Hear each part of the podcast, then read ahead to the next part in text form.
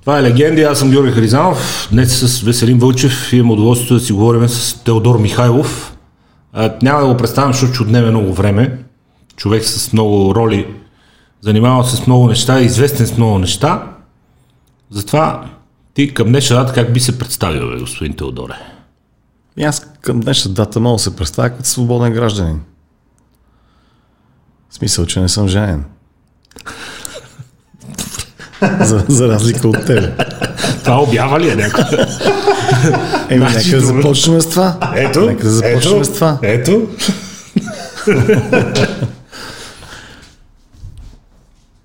тридесет и две години да го ева, сме в някакъв преход. Тебе къде те свари началото на прехода? Като падна Байтошо. В Ямбол. Кай честно. В Ямбол. Бях в едно поделение военно в Ямбол на разменни начала. Аз служих на друго място в едно село до, Вар... до Варна, над Варна, Любен Каравелово.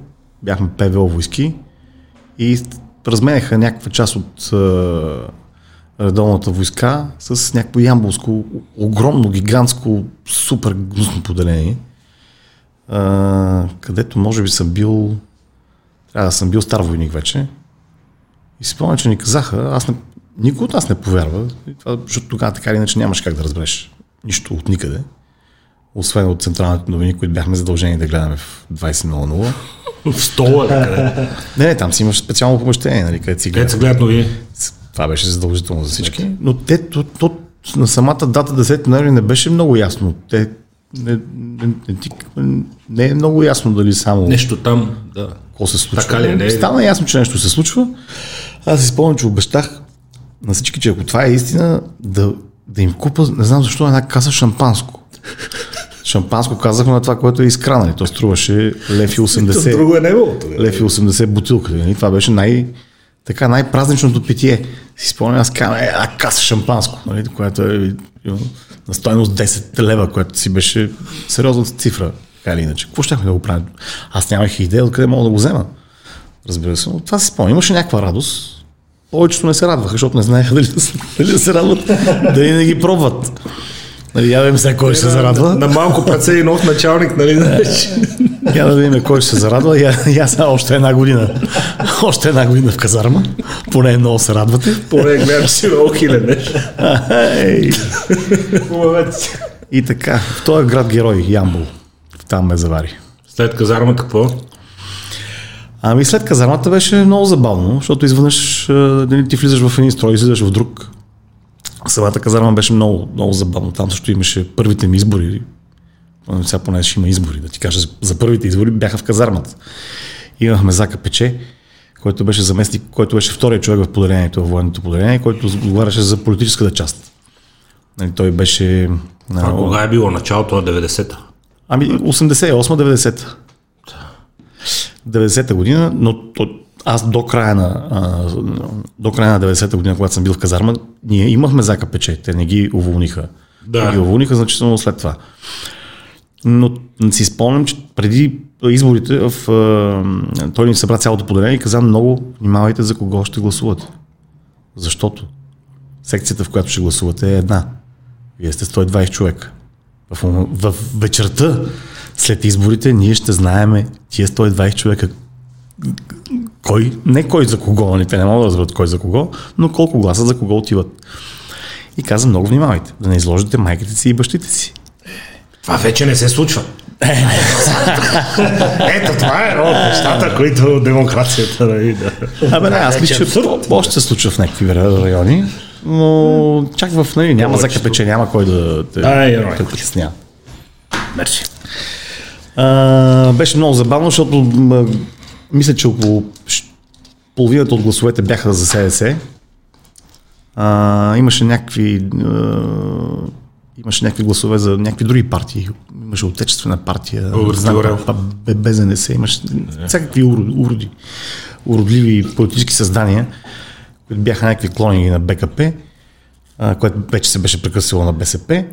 И имаше няколко човека, които бяха гласували за БСП. Аз ги издирвах дълго време и никой не си призна. Никой не си признаваш. Но всъщност големия купон започна на следващия ден, след като се разбра, че... Зака Печето очаква да обратното, май. Зака Печето очакваше обратното. Да издирва тримата седесари. Следващия ден поделението беше дигнато по тревога. В четири сутринта на всички с пълно бойно снаряжение почнаха да превземат там близкия връх. И това продължи така поне една седмица. Стройба, наказание, стройба, подготовка и превземане. За, да. за неправилните изборни резултати. Еми да, защото те явно... Нали, там Другия път някъде... да си знаете, аз сега нападай тук. На закъпчетата е да заповед. седесарчета. Е, е. И ни сцепиха, разбира се. Много дълго време. Имаше, имаше си голямо наказание. И излизаш ти от казармата. Перфектна кондиция. Най-смешното беше, че тогава... Редовно напада. Тогава БСП спечели. Мисля, че БСП спечели тогава първите избори.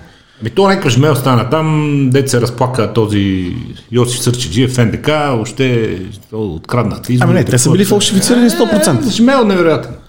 сто процента са били фалшифицирани. То реално тогава не е имало. Сега не знам дали така и сега е така. Ето Лукановото правителството. Но така или иначе няма значение кой за кого гласува, важното е кой ги брои. Както нашия приятел Бот се казва на голфа, никой не мога да бие молива. Точно така. Ти като си надписваш. Не се е родил голфър, който мога да бие молива.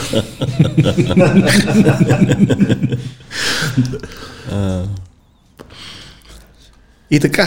След това мисля, че известно време съм се занимавал с... Включително съм работил в... Първата ми работа беше... Някой ме пита скоро и аз сетих, че съм работил в автосервис. Къде? В едно село Брато до Бургас. Uh, работих преди приятел, който имаше автосервис. Една люта зима, нямаше бензин, нямаше... Ние се предвижвахме с... Ня... Ход... Нещо, някой горежеше някакъв бензин от някъде. Слагахме по два-три литра в едни туби в шишета, за да мога да стигнем до селото, за да мога да, да, да работим в този сервис. Баща ми чак път спеше в дружба пред Петрова. Те си Ма спеха не... по колите тогава. Помниш едни опашки такива, примерно десет коли заредат. двеста с път отзад чакат. Точно така, да. Това беше някакъв страшен лукс. Имаше, имаше някакви тъл, купони. Купонна система, къде... но то пък ти имаш купони, па няма бензин. Ти нали, си ги имай. А, ти си ги имай. Нали, евентуално ако дойде, аз тогава си помня, че примерно в Бургас имаше две бензиностанции в целия град. Той беше изключително по-малък. Той после се разрасна чак толкова много. Какъв беше Бургас тогава, преди да стане столицата на батките? Ами, Бургас беше много различен. И най-доброто место за живеене. То Бургас има две лица, место. Които не знам как на едно место место съществуват. Нека супер кмет, електронни спирки, слънчеви батерии. И в същото време... Всички са във фитнес. Всички са във филма. Особен град е Бургас. Аз изключително много го обичам. И продължавам да го обичам, въпреки че не живея отдавна там. А... Бургас беше много различен. Ние, ние в Бургас се познавахме всички. Поне аз, докато съм бил и съм живял там. Това ви е семейната история там. Ами баща ми цял живот е работил, е бил корабен агент в Инфлот. Баща ми го познаваше целия град. Ако някой, ако, ако някой мене не познаваха, покрай баща ми повечето. Бургазли и Стойчо Михайлов, лека му пръст. Беше страшен пич. Корабен агент е... Този, който там имаш, сега може би има стотици корабни агенции, тогава беше само една. Ейч Ар-а на корабната индустрия. А, да, може и нещо такова, може и така се каже. Той, който агентира корабите, ги обслужва, когато станат на кея. И... На времето беше смешно, защото пред всеки кораб имаше карулка с полицай. Това не знам дали си го виждал. А, не, аз, аз съм една... виждал от Васко да Гама, той как прескочи и се качи на... Абсолютно всяко... корабно място си имаше кабинка с полицай, който го охранява през цял двайсет и четири седем, през цялото време. Да не прелипа някой. Ни, ни, Или нещо. Мога да влезе само той, който може да се качи, и мога да слезе само той, който може да слезе. Нали? Там режима беше по-особен. Аз имам изключително забавна история. В, а, по Коледа, когато идаха бананите, Има, той идва един кораб с банани. И идва кораба с банани. Понеже баща ми го агентира. Кораба с банани. Кораба с бананите идва. Един брой. Ами той е толкова за цялата страна. Е, стига толкова. Баба ти се банани яла. На Коледа и... То не може всеки ден банани за ти. И... Те са примерно сто тона банани. Баща ми се разбрал, разбира се, с капитана на кораба. да докара сина си, който кога друг път ще даде банани. И капитана ни сваля, капитана ни сваля един кашон с един голям кран. Гигантски кран. Ни сваля един кашон. Който почти не се виждаме. Той един кашон е трийсет килограма. трийсет килограма банани. Те с този порталния кран за контейнерите ти свалят. Да, вип кашона. Вип кашона. Свалят ни го и го свалят пред кабинката, пред кабинката на полицая, който трябва да следи никой да не сваля никой банани. Да. Колко банана беше данък мълчание на полицая? А, ми, не, то ти не можеш да си вземеш, трябва да ги издадеш на место. И ние почваме да ядем. И супер нелепа история. В тъмното на Кея аз и полицая, а той е униформен милиционер. Аз си униформен милиционер, белеме и ядеме банани, понеже не мога да си вземе, няма как да ги изкараме взима пристанището, ще ни хванат и... Кога друг път и почваме да ядеме и примерно изяждаме, примерно изяждаме двайсет-трийсет банана. Или тип двайсет-трийсет банана, сега не мога да издеш и ти. Годишната доза, дори и аз, не, да, мерси, не, не, не. мерси, Ебе, не, мерси. Не, не, не мога мерси. Да издеш толкова. Мерси, да, дори и аз, мерси, мерси. Бе, двайсет-трийсет банана са много, двайсет-трийсет банана са примерно шест-седем килограма. Ние изяждаме примерно, ай да не са шест-седем, пет килограма, пет килограма ти моля, пет килограма банани. Ма ние си ги изяждахме, защото тогава няма. И това ядеш и край, чак до година евентуално.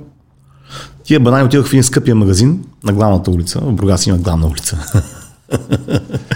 И все още има. А, тия банани отидоха в скъпия магазин, струваха три лева. Те бяха... три лева бяха много пари. три лева беше много скъпо. Билетчето за автобус беше шест стотинки. Аз ходих с някакви стотинки на училище, деветдесет и трета-четвърта вече съм бил на пет-шестнайсет години. Лятото работех на село, тежки физически труд, в теки засето разтоварвах сеновалите, на сеновала балите с сено. Uh-huh. Като мина комбайна, като жене, нали, житото си го взима, бабата се балира за животните. Пет кинта на ден и бех. Космическа надница някаква. Космическа? Космическа надница. Представи си, мога да си купиш с тях кило и половина банани. И по-скоро хората си ги взимаха като някаква екзотика да ни за нова година, защото едно, че ти не мога да предеш с банани, освен ако баща ти не е корабен агент. Първото е това, е второ, слагат на средата на масата и банът ти дерне и не ги пипаш, да, защото да. Нали разбираш. Uh-huh, uh-huh. И, и така. После съм работил в корабна агенция като помощник корабен агент. После се прехвърли в София в, една, в представителство на частна корабна агенция, която... Има... Ти по корабната линия дойде в София? По корабна линия, да. Дойдох по корабна линия и от... След това съм започнал...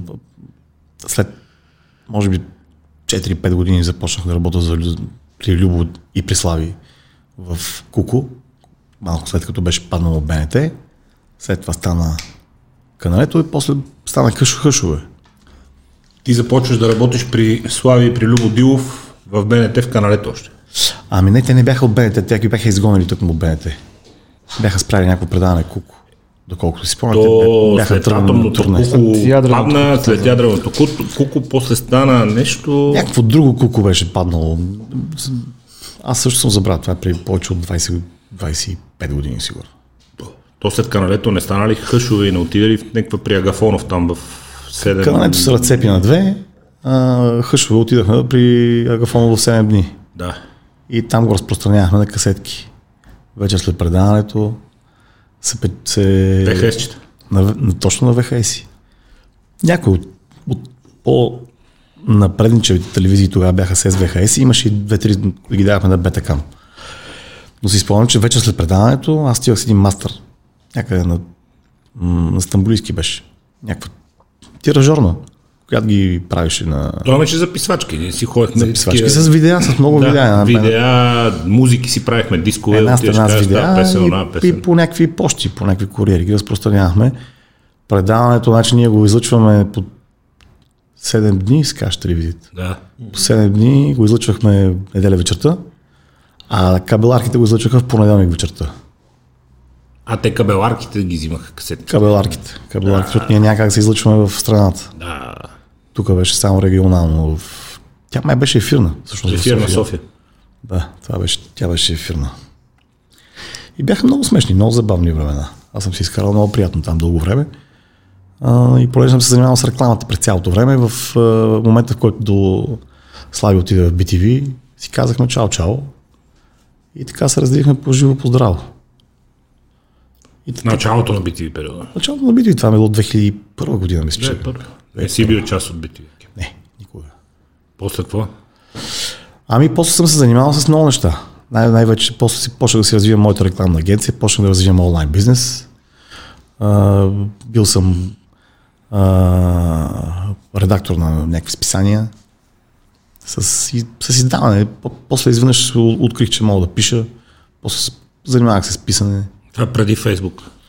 Ами да, още преди Фейсбук. Като печно, като почна още... Фейсбук всички откриха, че мога да пишеш. Не, той всъщност от... от, от, от да, тогава вече всички разбраха, мен вече има мързи, аз вече и там не пиша. а, той е мой, този ми, този ми тал, аз сега не мога да нарека талант, разбира се. Той е някаква... Може не. Това, това ми може да го откри Любо Дилов, който издаваше на времето вестник новинар. Аз имам малки много материали написани, имаше една рубрика, която се казваше Зловинар. В някакъв уикенд брой. Хейт. Зл, зловинар. Хейт. Може, може да пишеш всичко. Рубрика за хейт. Да, рубрика това за хейт. Хуб. Зловинар. И аз там се развихрах жестоко. Такива неща съм написал. Добре, че ги няма в интернет. Тогава нямаше интернет. Е, да. Или, или повечето издания нямаха. Те, включително най-голямото издание двайсет и четири часа, дълго време не си, нямаше сайт. Аз не знам дали знаеш, но той сайт, мисля, че преди няколко години имат онлайн издание. Те бяха един от последните а, големи издания, които нямаха. Той сега е един от най-успешните сайтове, но го напънаха от няколко години на сам факт. Но много дълго време се... А, нямаха, ами умишлено нямаха сайт. Те вървяха в успоредни коридори и бяха много различни, нали? А Бе Ве и Дира в началото, спрямо uh-huh. традиционните медии, нали? Те малко сайтовете ги гледаха. Те в началото бяха, според мен, много против цялата тая печатна маса от издания. Изобщо игнорираха абсолютно интернет. Нямаше, те, те дори не пишеха за интернет. Не пишеха нищо. Нямаха сайт, не искаха да имат сайт, не пишеха за интернет. И, си, и беше, интернет в началото беше един слон, слон в стаята, всички се правят, че го няма. И няма интернет. То сега също се случва с телевизиите и подкастите. Телевизиите също. Аз предполагам, че телевизиите имат около десет години живот максимум. В този си вариант, в който са в момента. Телевизия, телевизия и кино ще има винаги, но няма да са в този вариант. Никой... Те ще, Кой... ще сме... И с телевизия се занимавам, ще сме контент креатори, производители на съдържание, но начинът, по който то стига до аудиторията, няма да има нищо общо. Аз не съм гледал в реално време телевизионно предаване повече от година. Аз мисля, че следа около четири-пет предавания и всичките си гледам на запис, просто влизам и си штраквам. През интерфейса на, на, на кабелния оператор, не е да, нещо специално. Връщанки. Или в, или, или в интернет, като имам време. Но ми е, по-лесно ми е на телевизор, че ми е по-голям екран. А имам проблеми с зрението, с нарастването на годините. Как и така. Са? Но това с да чакаме да почнат новините или това предаване, това е... Това няма кой да го... Или някой да ти казва, да го чака. Или някой да ти казва сега какво ще гледаш. Е, няма, ами, как... няма ти да ми кажеш, аз ще гледам каквото аз. Няма как да стане. Това време минава. Но да. Аз предполагам, че телевизията ще се е по-лесно, е, ще им е по-лесно да, да преминат в друг режим. На какви други неща им мина времето, сега като върнеш назад, особено преди интернета. Виж на колко много работи мина времето за тия трийсет години, защото всеки казва, а ние тук бавно се развиваме, то преход, кога ще свърши то преход, края на прехода, въобще тази дума, преход, тя като реформа, нали, като я чуя и ми идва да се удара главата някъде, ами то... а всъщност то няма нищо общо. То няма нищо той... общо. Прехода... прехода. То си е процес вечен. Какво значи? Той няма да свърши. Ние или ще се променяме адекватно на времето, или ние какво, като свърши прехода, какво ще спреме и ще кажем край. Променяме ли се адекватно на времето? Ами мисля, че... А, не знам кои... Предполагам, че някаква част от хората се променят адекватно, но една съществена част от хората не се променят адекватно на времето. Или поне аз не го забелязвам. И хората си искат а, да си е както преди. Минала, всичко. Миналата седмица ни беше на гости директора на Ге Де Боб, главен комисар Любомир Янев и Всеки път, като станеше въпрос, умирахме от мях, усмях тук всички, включително и той. Рядко готин и свестен, позитивен такъв тип млад човек. Едни пичове, които печатат фалшиви пари. Едни и същи, на едно и също место, на морето в някакъв хотел отзад си направили база. Uh-huh. Отиват бопа, изплющяват ги, всичко по земята, арестуват ги, минават година-две, пускат ги от ареста, нали, защото тръгват дело вече, те имат определен законов срок, който могат да ги държат в ареста. В момента, в който ги пуснат от ареста, тия пичове си отиват на същото место и почват пак да печатат. Фалшиви пари. Три пъти, братко. Еми няма, там са се свикнали. Усус тираност. Тия не се променят, отзави си смисъл. Навика е тирания. Ето тия, няма, примерно, не се променят. Адекватно. Е, това са консерватори. Дали? Да. Традиционалисти. Традиционалисти. Три пъти подред ги плющат едни и същи хора с едни и същи машини. Не, не също. Ами там е удобно, сигурно. Има някаква логистика, как да вкараш камион от всякъде. Утре са това друго по-удобно место, като там е окей. Не, и така са. И хората, хората, хората така си свикнали. Сега има, има някои хора, живеят с женени по същия начин. И свикнали си и си живеят да. Много дълго време. Не се и виждат много-много, но си живеят. Прибираш се. Ядеш, гледат телевизия, сутрин ставаш и така. Е, то комо е. Е, ко, чеко. Ето и то. А не знам, виж, то няма как е, хората, които не се променят, е, изпадат така или иначе от, е, от бързо променящото си ежедневие. Си говорим в, трябва да си говорим в клишета. Ти при положение се занимавал с хиляди неща и ти е бил толкова интересен и шашък в добрия смисъл живота, може ли да приемем, че си човек, който не го е страх от промяната? И мене не ме е страх, аз съм се променял много пъти. Променял съм си... Напоследък съм си променил гражданското състояние. От женен станах разведен. Преди това... Тук сега, какво трябва да кажа? Честито, съжалявам, смисъл аз не... Ами не, честито, честито. Той е щастливо разведен. И имаме прекрасни отношения с моята бивша съпруга.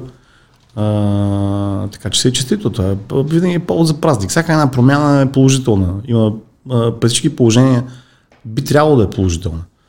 Трябва да донесе нещо положително. Аз в случая смятам, че това е така. И времето ще покаже, надявам се, че е така. Аз съм се променял много пъти. Променял съм си професионалната а, епопея.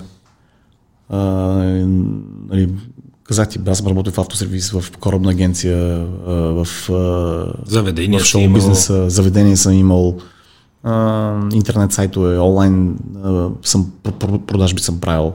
Продължавам да се занимавам с пиар и с реклама. А, кандидатирал съм се за депутат. А, така че аз мога, човек трябва да, да, трябва да е адаптивен. Трябва да е да, адаптивен. А, колкото и силни да са били динозаврите, те си заминали просто защото не са се адаптирали към средата. И вече ги няма. Тук, има, има ги само по филмите. Като пристигне някой астероид, иди се адаптира. Еми, ще се опитаме. Какво да направим? Астероида, астероида. Не мога го ритнем обратно. Като дойде тази корона, пък ще се вакцинираме. Е, да. Еми, да. А гледал ли си назад? Съжаление, примерно, да кажеш, ех, там не трябваше. Да. Ако си бех останал, ако бех продължил, има ли носталгия, усещане не. За нещо пропуснато? Не. Ако бех останал при Слави, ако бех останал в кръчмарския бизнес? Не, никога. Никога не съм съжалявал. Никога не съм съжалявал, че съм предприял някакво решение. И никога не съм искал да се връщам някъде, където съм, където съм си тръгнал. Винаги е било... Дори временно да е било по-зле, после се оказало, че винаги е било за добре. Аз така ли иначе... Той има, някакво, има някакъв прак при насищане. Аз съм бил много, може би към седем години при Слави. То е... Там мелницата наистина е двайсет и четири седем. Там наистина там си от сутрин до вечер и нямаш, нямаш нищо друго, освен живота в, нали, в този екип. Там си ставате роднини, нали, те се изп... нали, да не говорим, че те и половината сигурно се изпожениха изпомежду си. Нали, то няма как ти, защото ти постоянно живееш с едни петдесет човека. Толкова ли е свиреп към хората и си в, в професионалния смисъл, колкото навън се подочува чат пат? Има някаква умерта, между другото, около случващото се прислави. Аз... Тия, които са били там, нали? Дълги години след това не се коментира. Любо Нейков, Алекс Рая, още никой, никой. Как беше? Еми, каквото си било, то си е там присъединено. Има някакво умерта, не знам защо. Нямам, нямам, нямам идея, защото това е така. Той самия... Респектира ги, той е нещо от уважение към екипа. Самия Слави като напусна някой, като напусна екипа и той е вече като умрял. Той дори, дори той не го споменава. Въпреки че, че гледам, че телевизията се върна Камен Воденичаров, някакви хора, които преди го... Той Виктор Калев там нещо отива, връща се, не, имаше някакви неща там. Виж, аз предполагам, че той е Слави, който е... Аз не познавам, може би, той е Слави, който е сега. Аз го познавам преди двайсет повече от, от двайсет години. Мисля, че съм го виждал два-три пъти по някакви случайни места.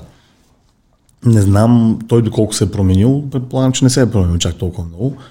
Той е силно деспотичен тип. А... Но то всяко нещо си има цена. Нали? Ако някой си е преценил, че му е окей да си седи при него, нека да си седи, аз нямам нищо против. Аз тогава, тогава прецених, че на мен това ми е достатъчно и не мога повече. Това двайсет и четири седем ми е прекалено...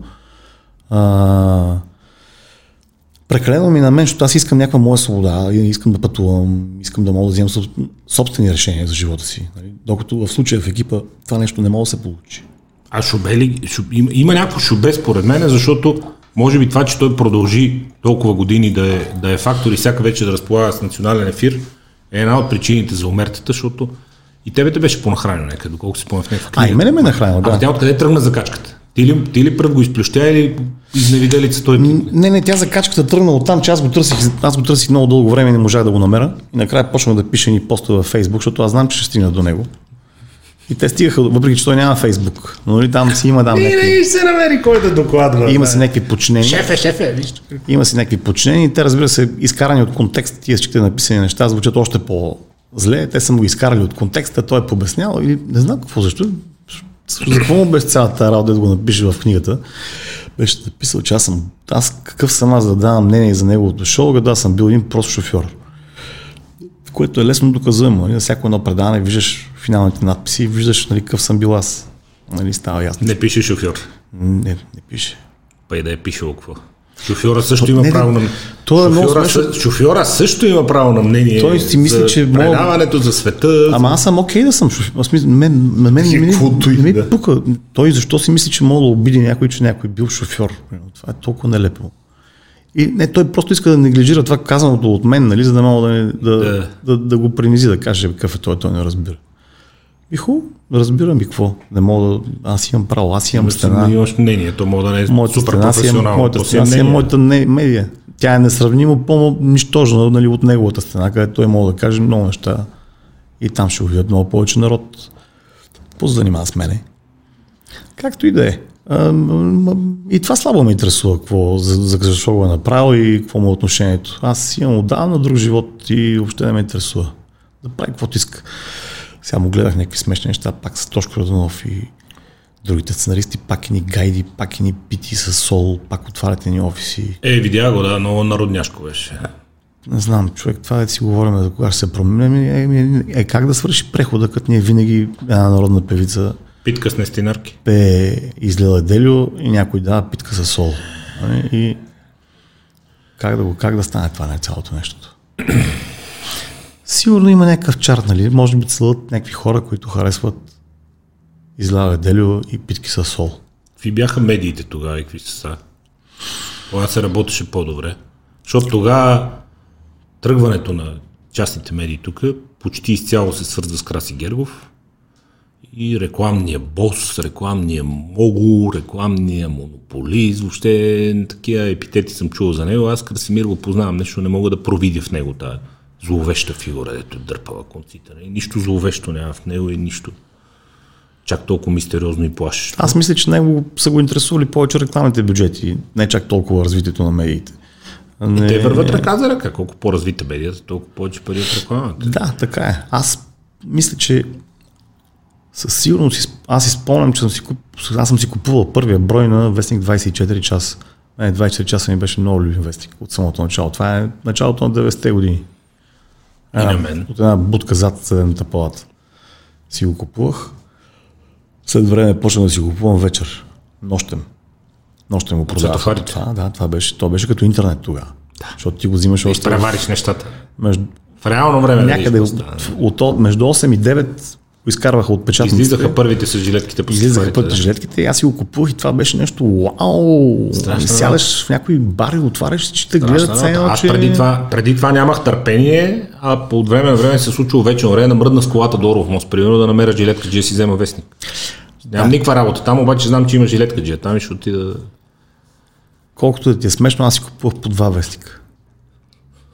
Както? Втория за какво ти е? Е, за какво съм си взел втора цигара според теб? За мене? Е, като ми вземеш моята, аз да си имам моя. Заклянам се, аз при трийсет години си купувах два вестника. Се е некои посягали. Дай ми го за малко, винаги има някой. Винаги, като седнеш някъде, някой ти казва, само да погледна, само да погледна. Ма чакай малко, аз съм ходил си го взема от Светофара. Кой до Светофара, па си вземи си го гледай колко искаш. Освен това, аз много мразен намачкам вестник. Нали си виждал вестник, той се, особено като излезе от печатница, ти като го пипаш и то мастилото се размазва. Това мирише готино, па един изпънат такъв. Мене ми е кеп да си го отворя, да прочета път по-оживление, почвам от последната страница. Па не знам какво, па малки Иванчо, па Ивайло Нинов в карикатурата. Нали? Първо забавната част, нали? После минаваш към сериозната. Да, те, отзад напред, като го четеш, най... Е, винаги, винаги, винаги, винаги, съвсем за малко ти го дай. И то това съвсем за малко е половин един час. Нали, не, мисля, никой не ти го взима, само за да види кой има рожден ден. Докато не реши кръсовица, ти го връща. Винаги намира нещо, вау, застреляха Васил Илиев, чакай малко. И се почва. И винаги има нещо много важно, което... Пета страница беха с убийствата, тия беше много интересно. Е, четвърта и пета страница беше кримито, мармалът страшен. И се почва едно крим, има това така лема. И, и аз се купувах по два вестника, като ми го вземе някой да си имам втори. И ако някой ми иска втори вестник, да кажа, а не, е там е. Оборот не. Е, оборот не е там предоставя. Е, ще го изчакаш него и ще си го вземе. Аз не, аз не съм библиотека. Мобилно да ми носим вестници, нещастници. А телевизиите? Ти си закачил от БНТ периода, в който БНТ започва да се комерциализира. Ски да влиза реклама там, да... Ами ние бяхме на да БНТ. Прави бизнес ние... БНТ. Да се прави бизнес в БНТ. Защото сега не може, тогава можеш. Ох. Не знам дали трябва да се казват тия неща с този бизнес БНТ. Когато прецениш? Бизнесът БНТ го правиха го правеше Краси Гергов и тия, които се занимаваха с външни продукции. Без за БНТ оставаше... А... удоволствието да го произведе и, да, и да го плати. Обаче няма да влизам в подробности, защото пак ще, пак, ще, пак ще ни трябва едно цяло. Ще изгрееш в някоя книга. Пак ще изгрея в някоя книга, и, а пък вече не ми се занимава, защото нямам, нямам нужда от някой да, да, да влизам в полемики с някой а, за всеки неща. Аз го помня това времето на Хачо Баджиев. Хачо Баджиев ни е гледал в началото. Значи ние да сме правили каналето. Когато спряха окончателно Куко, почна на предаването каналето. А... С хамалите. С хамалите, с всички, с Слави, с плитката и така. А... Фон Попоци. Не, Фон Попоци го нямаше вече. Той беше тотално изпаднал след... Куко. Август още след Куко е тръгнал. Август го нямаше в Куко. Нямаше го вече в каналето. Да. След това а, имаше много. Ердинече Мек Тимурин имаше, не знам да я помниш. Беше супер забавно. Изключително приятен период. На Марта Вачко уроците по-английски. Е, велики неща. When horse to the river. Велики, велики. Как така неща? Как така? Wait, grandma for beauty. И имаше мен, аз не знам дали, защото съм се занимавал с рекламата. На, на, на най-любими бяха, ние правихме реклами на, на черна техника а, всяка седмица. На някакъв модел. Аз ходих там, примерно, Китов ми дава една камера и каза, сега ще рекламирате тази камера и ние взимаме и правихме изключително идиотски неща с някакви камери. Камера Виничаров, който взима една камера и каза, ей, имам две гаджета, едната е руса и дава снимки на Клаудия Шифър, нали, монта, влиза Клаудия Шифър в кадър, другата е черна, влиза Номи Кембъл. На русата казвам, че съм при черната, на черната казвам, че съм при русата. Аз снимам с камера Panasonic Р Х единайсет. Кацко като коцкар с мустак. Абе не, изключително идиотски неща се правят всяка седмица. Беше наистина много забавно. Рекламодателите, имаше голям ефект, рекламодателите се кефиха. Нямаше как да влезеш като рекламодател. Как би ги раждаше главата, бе? Само няма то креатив. Защо? Защо сега то креатив го няма, какъвто беше тогава Куко и каналето и сега в улицата. На нас ли тогава ни се виждало толкова извънземно, защото нямаше друго? Сега ли не са по-лоши, обаче пък има и много друго, с което да сравняваш. Пуска си Netflix, има стендъпи, има всичко, в YouTube влизаш, нали, море от съдържание. Нали, морето от съдържание, като дойде ли нашето избледня, или вече не е същото качеството. И имам чувство, че го няма този креатив. Тогава се правиха действително супер оригинални и супер смешни неща, без като че ли никакво притеснение, някой да не се обиди, някой да не се засегне, някой да не се такова. Кафе на зърна, си спомням тогава на велика реклама. Кафе на зърна, това Кафе на зърна беше. Къдно, това беше за, за, за, за, за сага кафе на зърна, на, на, на чопа в кафето, да. В улицата се, правиш, в улицата се правиха брутални неща, сега като че ли малко такова едно... Ме... Аз мисля, че закона ги забрани. Закона забрани продуктовото позициониране. Ти вече не мога да кажеш. Голяма, Сема, голяма немска марка. И, голяма немска марка и дават един голям Мерцедес. Нали. Какво значи голяма немска, немска марка? Що казват hey. Pfizer, през цялото време се говори за Pfizer, Pfizer, AstraZeneca. Що, що значи, тогава да не казваме и ти имена. Като за хапчета може. Може, защото постоянно ще говорят за Facebook. Facebook не е голяма марка. Американска платформа. Facebook е частна американска компания. Голяма социална мрежа. Всички знаем на кой. Никой не казва голяма социална мрежа. Ще казва Фейсбук. Е, една голяма американска социална мрежа. Типа, има някакъв двоен стандарт. Супер тъпо. Тогава беше, тогава беше разрешено това, което правихме ние. Ние го правихме в БНТ. Истината беше, че имаше само една телевизия. Имаше наистина само една телевизия. Топа да не би заради това да не се виждало чак толкова. Нямаше... Защото сядаш и какво, бе, улицата и каналето. Сега имаш няколко стотин канала. Тогава имаше канал едно, ефир две. Даже нямаше би ти ви. Нямаше. Нова беше Даркота Минджич. Нямаше. Имаше беше потръгнала с някакви новини. Да, да, мижи да те лъжем. Нещо правиха някакви опити, но реално нямаше. Ти имаш една единствена телевизия, един канал. Един канал. А, по странно стечение на обстоятелствата са събрали тия хора, нали, които са произвели някакъв продукт, който за времето си беше уау, нали, той беше скандален. За всяко едно предаване. В екипа на това предаване много често е предизвиквал гигантски скандали в цялата държава. На няколко пъти. Сега настъп. Не, той имаше неща, които не мога да ти ги пише. Съдат две връбчета на една жица. Е, тапанари, другото каже, бъде тапанари, гледай сега, пшу, излети е такова. И това ти го дават по телевизията и тази така. Ама супер идиотски направено озвучено, нали? Еми не, а, но то, тогава и хората, виж, това е било скандално, защото те, до тогава хората, ти какво гледаш? В петък вечер руска телевизия на всеки километър. Тоест имаше, имаше, имаше глад за някакви по-свободни форми на изразяване. Така или иначе. Със сигурност не, не, и други хора искали да го правят, но точно тия хора са го правили, може би най- много, най-добре или много добре, както виждаш, от тях излезах, излезаха изключително много качествени хора, включително аз съм на, на, на, на мнение и самия Трифонов е изключително качествен човек. О, аз като... за пореден път имам възможност да го кажа, т.е. това, което правиш е твърдо номер едно, смисъл като професионалист и като такова. Няма, няма, няма как да се отрече. Няма тема, няма, как му се отрече. Няма тема изобщо. Аз в началото не вярвах, че той ще изкара сто предавания. Дай куче. Не вярвах, че той ще изкара сто предания. Да, втория, да, втория вестник. Даже се бяхме хванали, хванали на бас, ние тогава бяхме в още добри отношения. Той беше сключил договор с би ти ви. Бяхме в един ресторант и аз му казах, че няма да изкара сто предавания. сто предавания колко? Един сезон? Една година. Ще ги изкарам, тъж се сцепа. Не, сто предавания са двайсет на месец. двайсет на месец. Половин година. Половин сезон. Половин година. И аз си мислех, че няма да... Аз, който го познавам много добре, си мислех, че няма да... Той каже, ще ги изкарам и ще се сцепа. И излезе прав. Не, не сто, той сигурно има...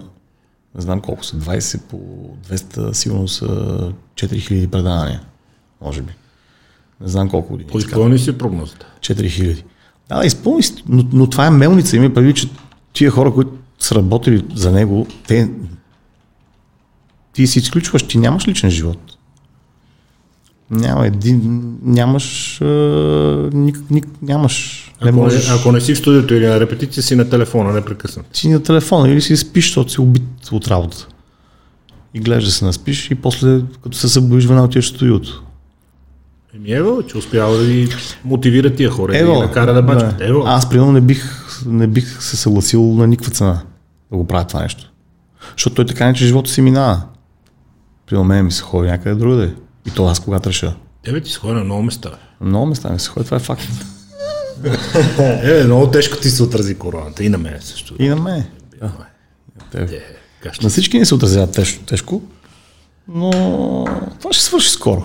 Още максимум година, година и половина. Всички, които те познават, които те познаваме, много се кефиме, че в тебе има винаги позитивизъм. Няма, няма лошотия, няма злоба. Що така?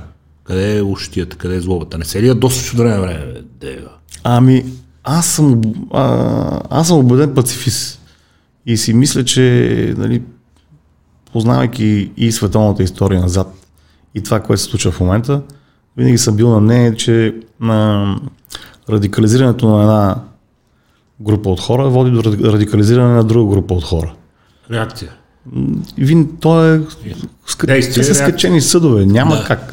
Агресията никога не е раждала нищо добро.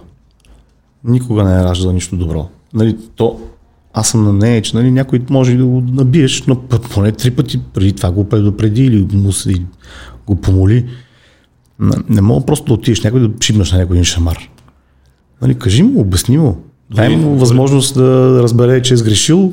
Дори да е яко ездач Бургас. Не, моля се, моля се. Моля се. Прекрасна история. Аз съм кандидат депутат.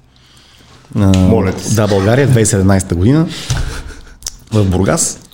Ма, мисля, че беше примерно два-три дни преди изборите.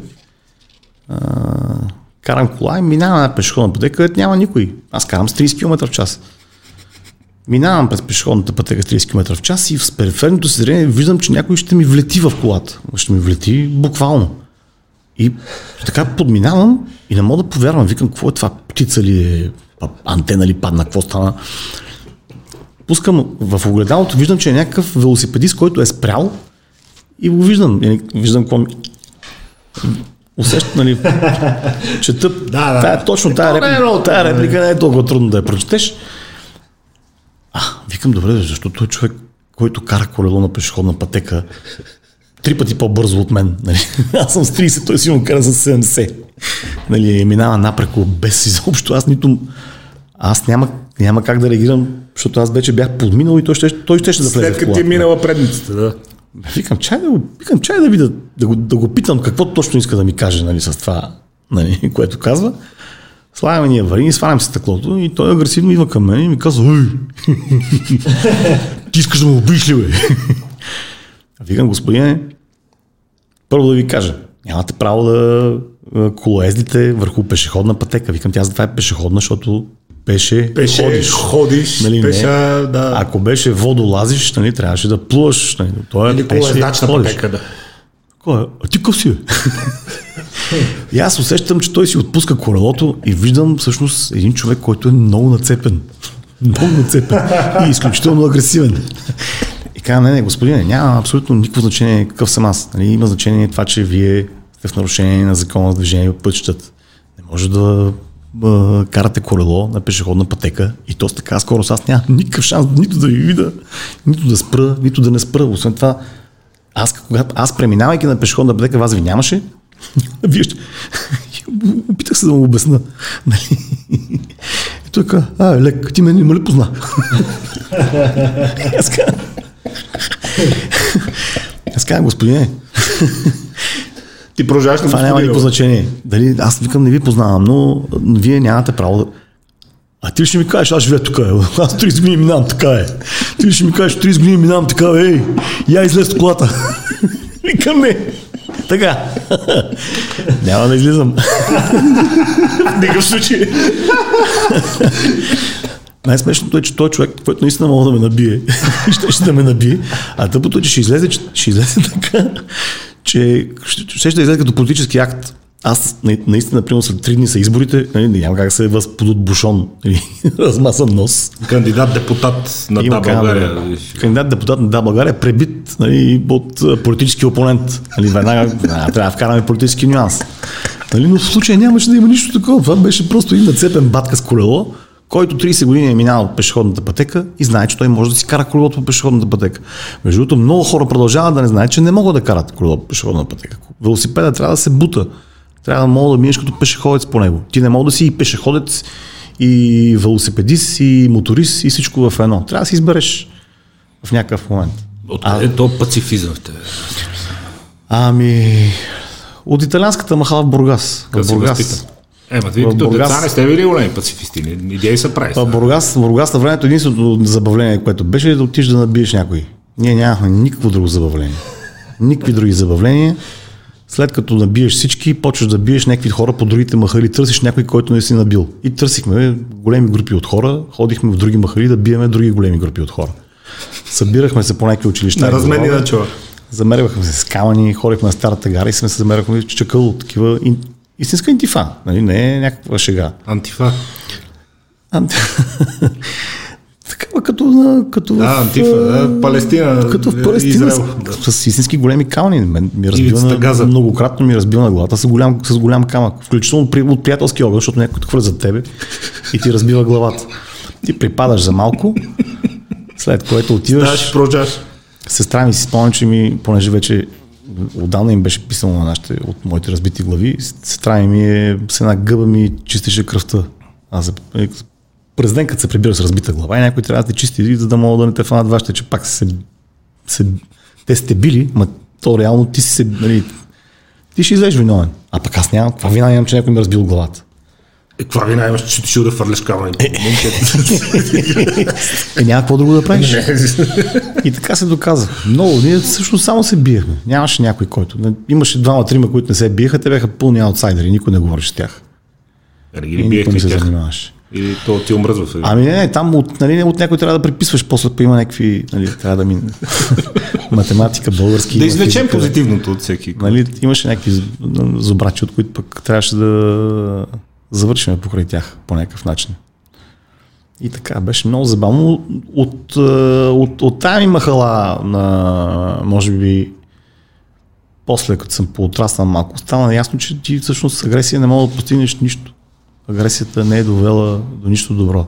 Преди две години седиме, Веско, бедро на морето и се сформира по едно време някаква компания. Идват приятели, сядат и един от тях, биш борец, аз от време на време го виждам във фитнеса, тук между отидва.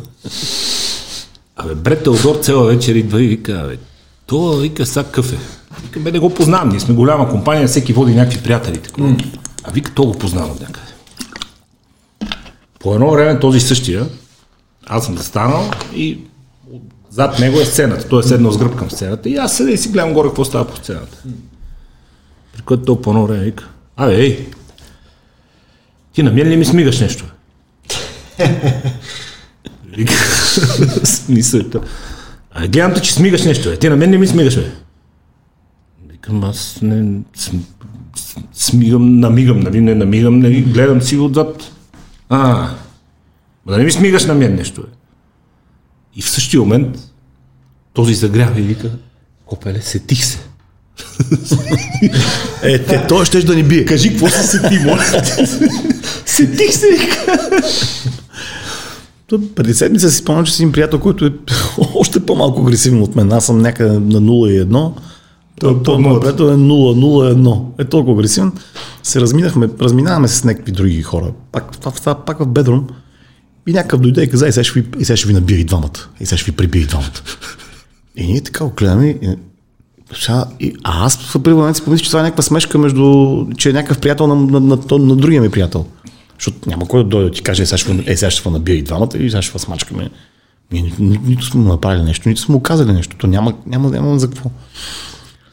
И то, то, точно в този момент някаква дупка подът. Даже няма и охрана. Аз викам, а, той бе верно вземе да ни набие. Наистина аз го гледам с смачкани уши.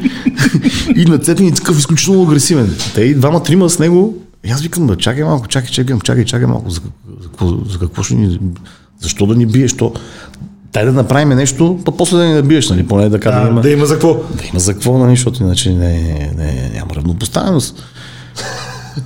Ай, сега ще видиш кой е. Викам, не, не, не, викам, викам, ти ще видиш, викам, само, викам, задърж само за малко, ще, ще видиш ти.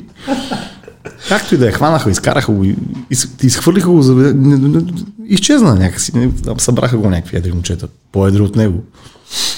Слава Богу, но то, дет си вика, винаги мога да попаднеш на някой, който нищо да не си му направил, той пак ще иска да те набие. А много смешно беше, защото цял вечер Вика, бе, то, бе, нека да го знам от некъде. Нека да го познавам. Не е случайно. Е, стават грешки. Явно той, той се объркал нещо, но то е нормално в заведение, като силна музика, някой нещо каза, пъти чуваш друго. Просто това са нормални неща. Пак на ние свършиха, както се видя. Не са свършили с някакъв. Щупа едно си, така нататък. Слава Богу. Откъде той щах за заведение? Не ти ли се спи, бе? Аз съм се опитвал да ти издържам, ама да ти ами... кажа... Тегало е, смисъл евала. Тегало, тегало. Аз... Тегало ти се издържа. Хора си на спомня този мерак за заведение. осемдесет и четвърта година, не знам дали си я спомняш ти, осемдесет и четвърта година, разхождайки се по главната улица, клас съм бил, по главната улица на Бургас, м- намирам една военна книжка. На един пич, който се казваше Марио. Тогава беше, сега е по-разпространено, тогава почти никой не се казваше Марио. И затова съм го запомнил. Отварям книжката, гледам комплекс Славейков, някакъв блок, някакъв ход, някакъв етаж. Хващам дванайсет А, отивам в комплекс Славейков и звъня на врата. На вратата, на която е книжката. Отвътре обаче се чува някакъв страшен рев. Вътре ревът жени, деца, бащи, драм, друг. Никой не ми отваря. Аз звъна, звъна, звъна, тропам. Продължавам да звъна. Накрая излиза някаква разревана жена с размаза. Какво искаш, какво искаш ти? Аз викам нищо, викам. Само видам тук една книжка. Ще намерих. И тази жена замръзна. И така не реагира. И някакви хора идват, гледат книжката и замръзнали всички такива, като в Леденото кралство. И аз казвам, само да ви дам, че бързам. Имам си друга работа. Излезаха едни големи мъже, ме дигнаха във въздуха. Казаха, чакай! Същност, това момче Марио си е загубил книжката. Някъде изтървала е. След което се е прибавило вкъщи, на, на времето да загубя на книжка, лежиш в диципа, лежиш в затвора. И той, той, те, всъщност цялата тая драма, нали, за загубената книжка. А те реват, защото той ще влиза. Той влиза, ти сто процента влизаш в затвор. Нали, няма шанс да не влезеш. осемдесет и четвърта година, ако си загубиш книжката, влизаш в затвора.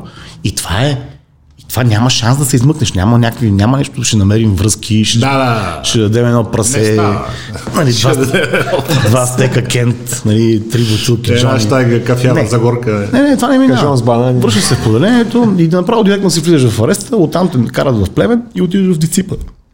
В Плевен. Както и да е, тия хора ме дигнаха във въздуха, дигнаха някаква сватба. Сватба, на смисъл някакво тържество. Изведнъж, както беше от, от трагедия, премина в е, голяма селска сватба, дойдоха хора от други апартаменти.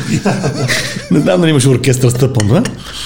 Но той каза, сега къде искаш да отидеш? Къде искаш да ходя, бе? Аз викам, бе, къде мога? Аз съм примерно четиринайсет-петнайсет години. Казвам, къде мога? Къде хора? Викам, да, ходя в Хотел България някъде. Той вика, о, и отидам в Хотел България, имаше... Хотел България беше единствен, имаше, имаше два хотела. Имаше а, този България. Високия център. Той сега е най-големия, да, той а, няма по-голям. А. Имаше Хотел България и Приморец, който беше значително по-малък, той сега стана по-хубав. Приморец е прекрасен.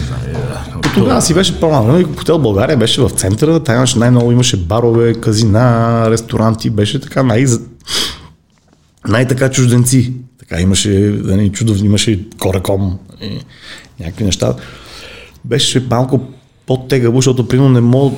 Абе, ти си живял тогава, не знаеш, че не всеки мога да влезе навсякъде, па хора те питат на какво правиш тук. Не е като сега, чак толкова свободно. Аз, Аз влизах пиратски на елените на дискотека по много странен м-м. начин, през гората, през една ограда прескачах.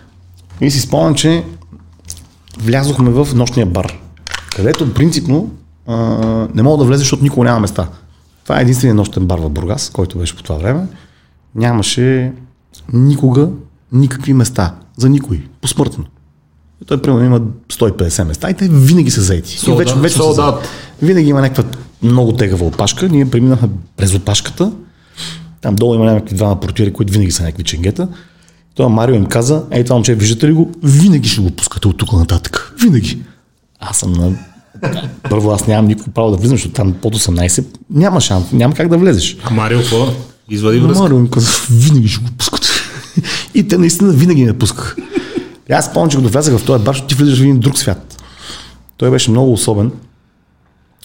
Влизаш на някакво място, което е много тъмно, пушат се само а, никой не пуши български цигари, никой не пуши. Всичко е Ротманс Кент, всичко е уиски, водка, ма такива, ето ги нямат магазините. Нали? Не е... Евентуално в Кореком може да ги има. Нали? Но някакъв много... Контингента беше, нали, нощни пеперуди, комарджи и, и а, такива. А, измамници, араби, а, моряци, а, хора, които... А, първо да започнем от там, че входът е пет лева. То беше полувход, полуковерт. Нали? Примерно, два, трябва да дадеш пет лева. пет лева беше дневен надник тогава. Нали? Да, ама влиза нещо в тях. Влиза някаква консумация. Примерно, три лева е консумация, два лева е входа, нещо такова. Но те не ти стигат, защото ти трябва примерно да изхарчиш поне двайсет лева. Нали? Много малко хора можеха да изхарчат двайсет лева, за да влезе в този бар. Аз нещо, аз, нали, аз не съм и пил и алкохол тогава, нещо съм жилил някаква Кока-Кола. И помня, че си, помня, че си понеже ми беше неудобно, си поръчах, имаше едно нещо, което се каже зелена рикадона. Рикадона, не знам дали си пил. Това е нещо като чинцано. Не съм. Някакво дамско питие. Аз си го купувах, за да може... Не така да се прави, че са нещо. А всички пият там. Имаше хора, нали, пият да бутилки. Нали, какво да... Те ще ме гледат лошо, ако пия кола. Аз си пия кола. Аз пак си пия кола, нали, но се прави, че пия. И седа. И тогава и от... Значи това е осемдесет и четвърта година, колко години съм минил тогава? трийсет и шест седем години. трийсет и шест седем години. Продължавам да ми харесва. Аз продължавам да харесвам нощните барове. И дневните барове. Харесвам, харесвам и... Та... Баровете като цяло. Харесвам ми, да. Аз чувствам много добре в тях. Отде енергия, бе? Ами... Аз съм младо момче още. Как ще виждаш? Това защото си вегетарианец. Ти, що не ме питаш, що съм с тази фанелка? петдесет цент. Да. Що, що съм с тази фанелка? Е, що съм на петдесет години. Ти си я купи за рождение. Да, тя не е подарък, подарък ми. Подарък ми е за рождение ден. А... Хербарий такъв. Аз не ходя чак толкова много по заведение. В смисъл, повече от седем пъти в седмицата не съм ходил никога. Е, да. Никога не съм ходил повече от седем пъти в седмицата. Uh, това е защото си вегетарианец.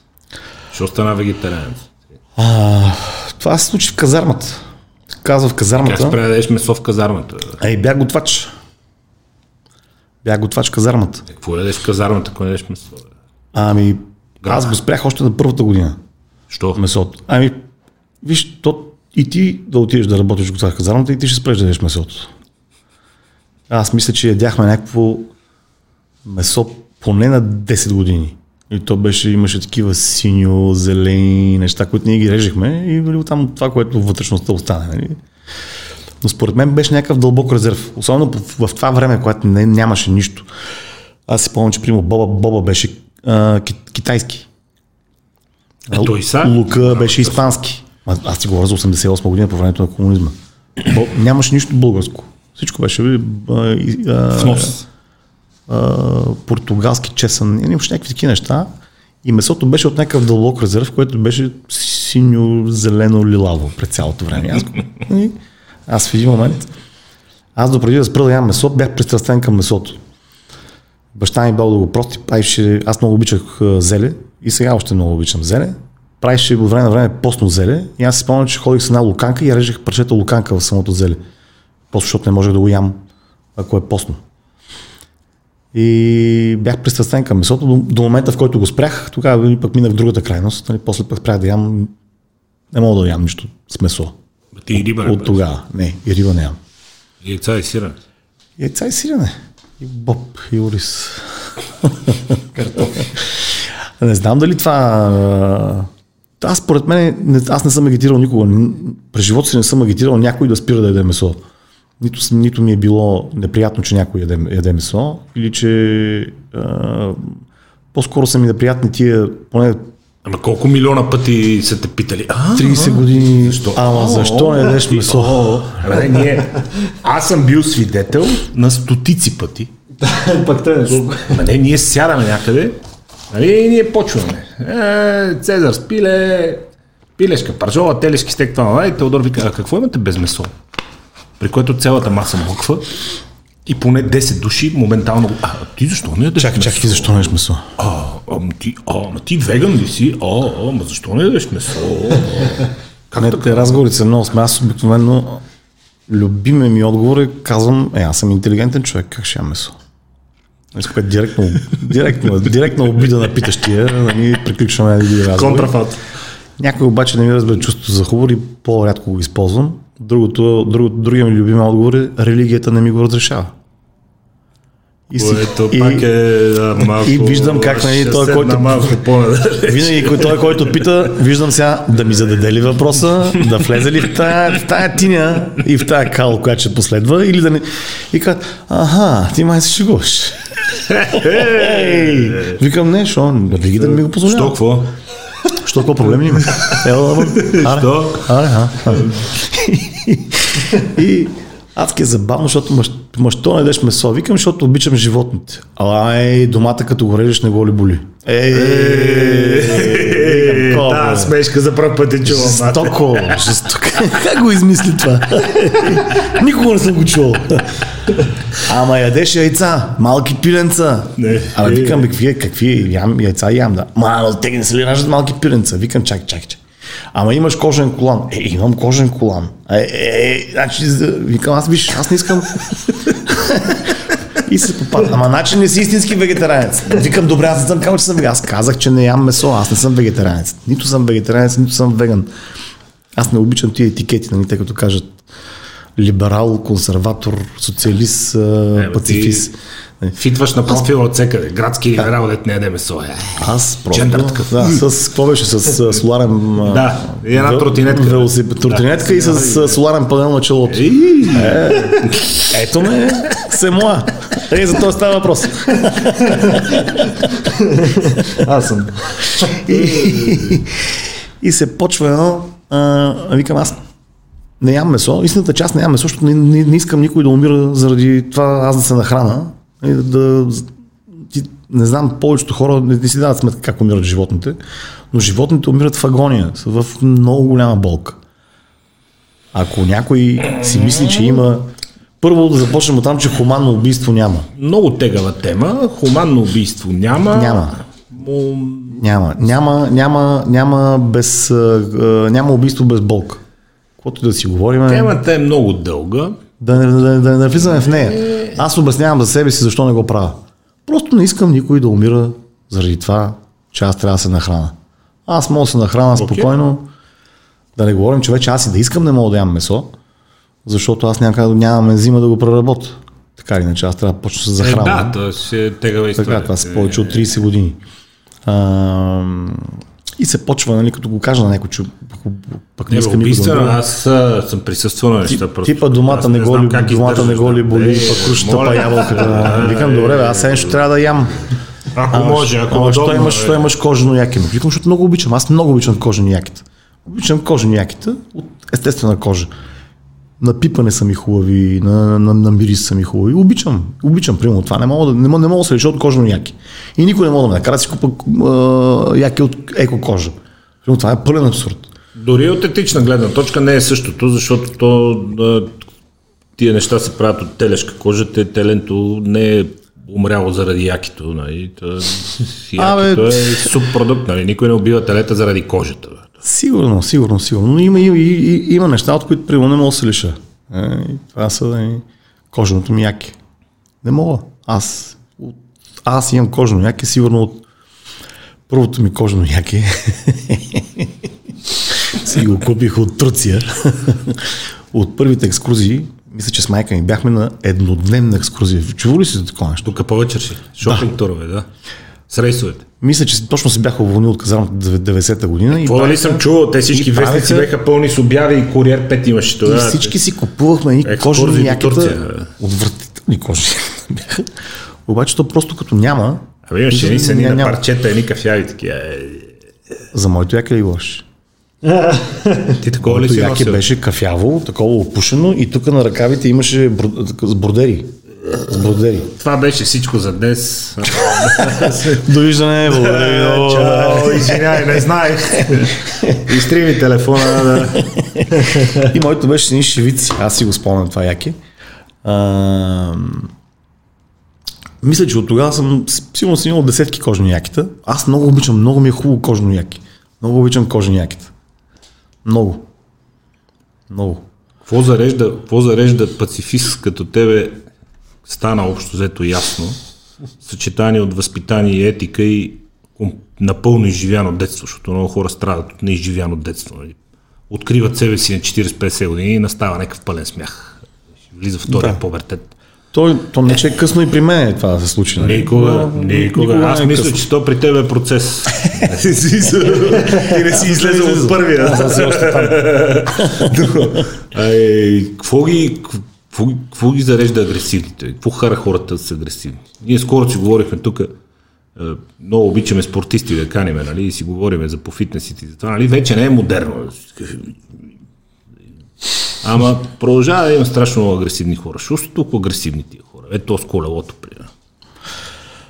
Си ти, е, защо набия? И запушена в уста. То може би, предполагам, че това е от средата, в която ако хората живеят в агресивна среда, стават агресори. Ти няма, няма как да станеш. Аз съм бил такъв в италианската махала. Ние всичките бяхме агресивни. Защото няма друго. И, но то... То това е тренд. Ти не мога да бъдеш различен. То няма друго. Да. Защото, значи, или... Изпадаш от влака. Аз пак ти казвам, ние бяхме примерно шейсет агресора и двама зубъра. Нали, зубарите ги знаехме кои са. Нали, не ги биеме, защото преписваме от тях. С останалите се биеме или помежду си, или търсиме, поне сме се понабили толкова много пъти, търсиме някакви други хора да, да биеме. И тя тая агресия а, в а, цялата страна е изключително толерирана. Тук няма проблем да си агресивен. Uh, има, има някакво объркано схващане, че uh, ти като си агресивен си лидер.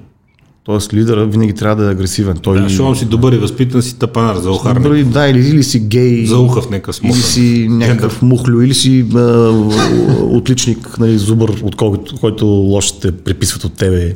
И ти пак си прецакан. И те бият всяко между часа. Нали, какво беше плеймейтките с лошите момчета на имане. И, има едни клишета, а, те са толерирани от медиите. Нали, такова е, помниш, нали, не случайно си говорим и за медиите, и за началото. Имаше този начин на живот, нали, то бяха едни бруцини, мутри, нали, всичко си беше такова. Създаваше и... се една легенда, все едно, че това са некакви... Включително и Слави Трифонов, поправи ме, ако грешам, на гумата на джипа отзад ти си беше сложил там, дето добрите момчета, момчета отидат в рая, лошите където си искат. Лошите, той, той джип още се търкали и София, между другото. С това на гумата? Да, със същото на гумата. Той си ни ръце такива и го пише този надпис и той си го направи. Аз мисля, че той, той още не е излезе от този образ. От филма? Ами той си е там, той си е, той си е лош. Пак е с ни черни очила, с ни черни шлифери и ни охрани черни джипове. Но виж, то като му харесва, е, па, негова си работа. Негова си работа. Той може да си прави каквото си иска. Стига да не пречи на другите. Тоест, предполагам, че си кара неговите джипове, не ходи да краде от хората да ги взима. Така че нека, нека, нека. Важно е да спазва правилата за движение по пътищата. Аз имам много смешни истории с него. И с правилата за движение по пътищата. Да. Сега седих един път, ходихме с него. Странно се женеше. И той взе и Фиат Пунто от Варна. Имаше един жълт Додж, легендарен. И той се качва на Доджа, аз взимам Фията и тръгвам да карам след него. И отиваме от Варна към Плевен, където странно се жени, той ще й подарява пункто. Да. Типо, типо беше. Фиат Типо. И аз карам, обаче по едно време, а гледам, не мога да го фана. Той почва да кара с двеста. А то това пункто, нали? Това, това типо, дали колко да върви, да върви. Да, че. И карам, карам, карам, карам, ама караме в някакви... Гад... Той е гаден път, гадни завои. И аз не мога да го хвана. Не мога да го хвана и примерно караме час и половина. Аз карам, нали, в осем хиляди оборота, това ще да умре самото типо. Дълги дава някаква мръсна газ. По-добре отбива една отбивка, спирам аз зад него. И той излиза с един пистолет и ми кай, сега ще застрелям.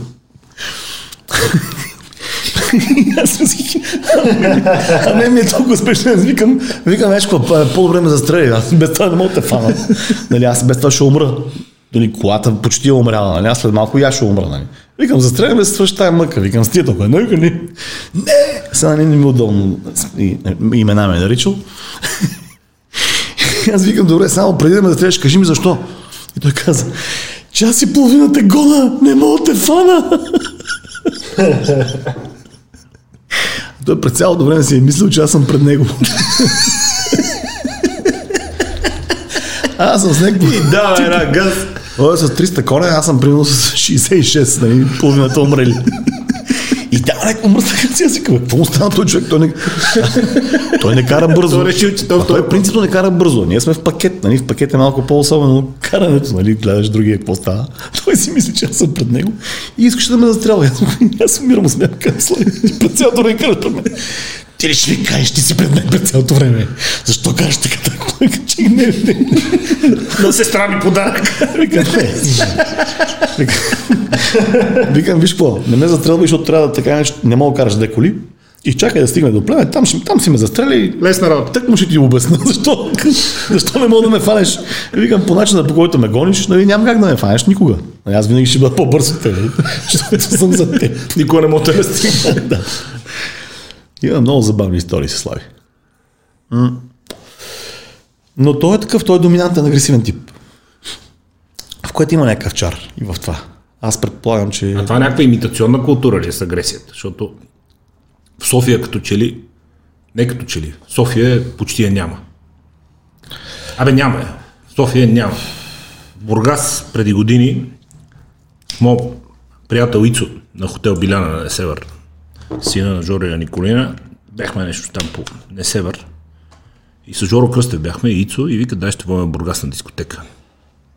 И отиваме в една дискотека Огледала. Страшна веселба. Млади хора. Той, аз тогава съм бил на двайсет и пет шест.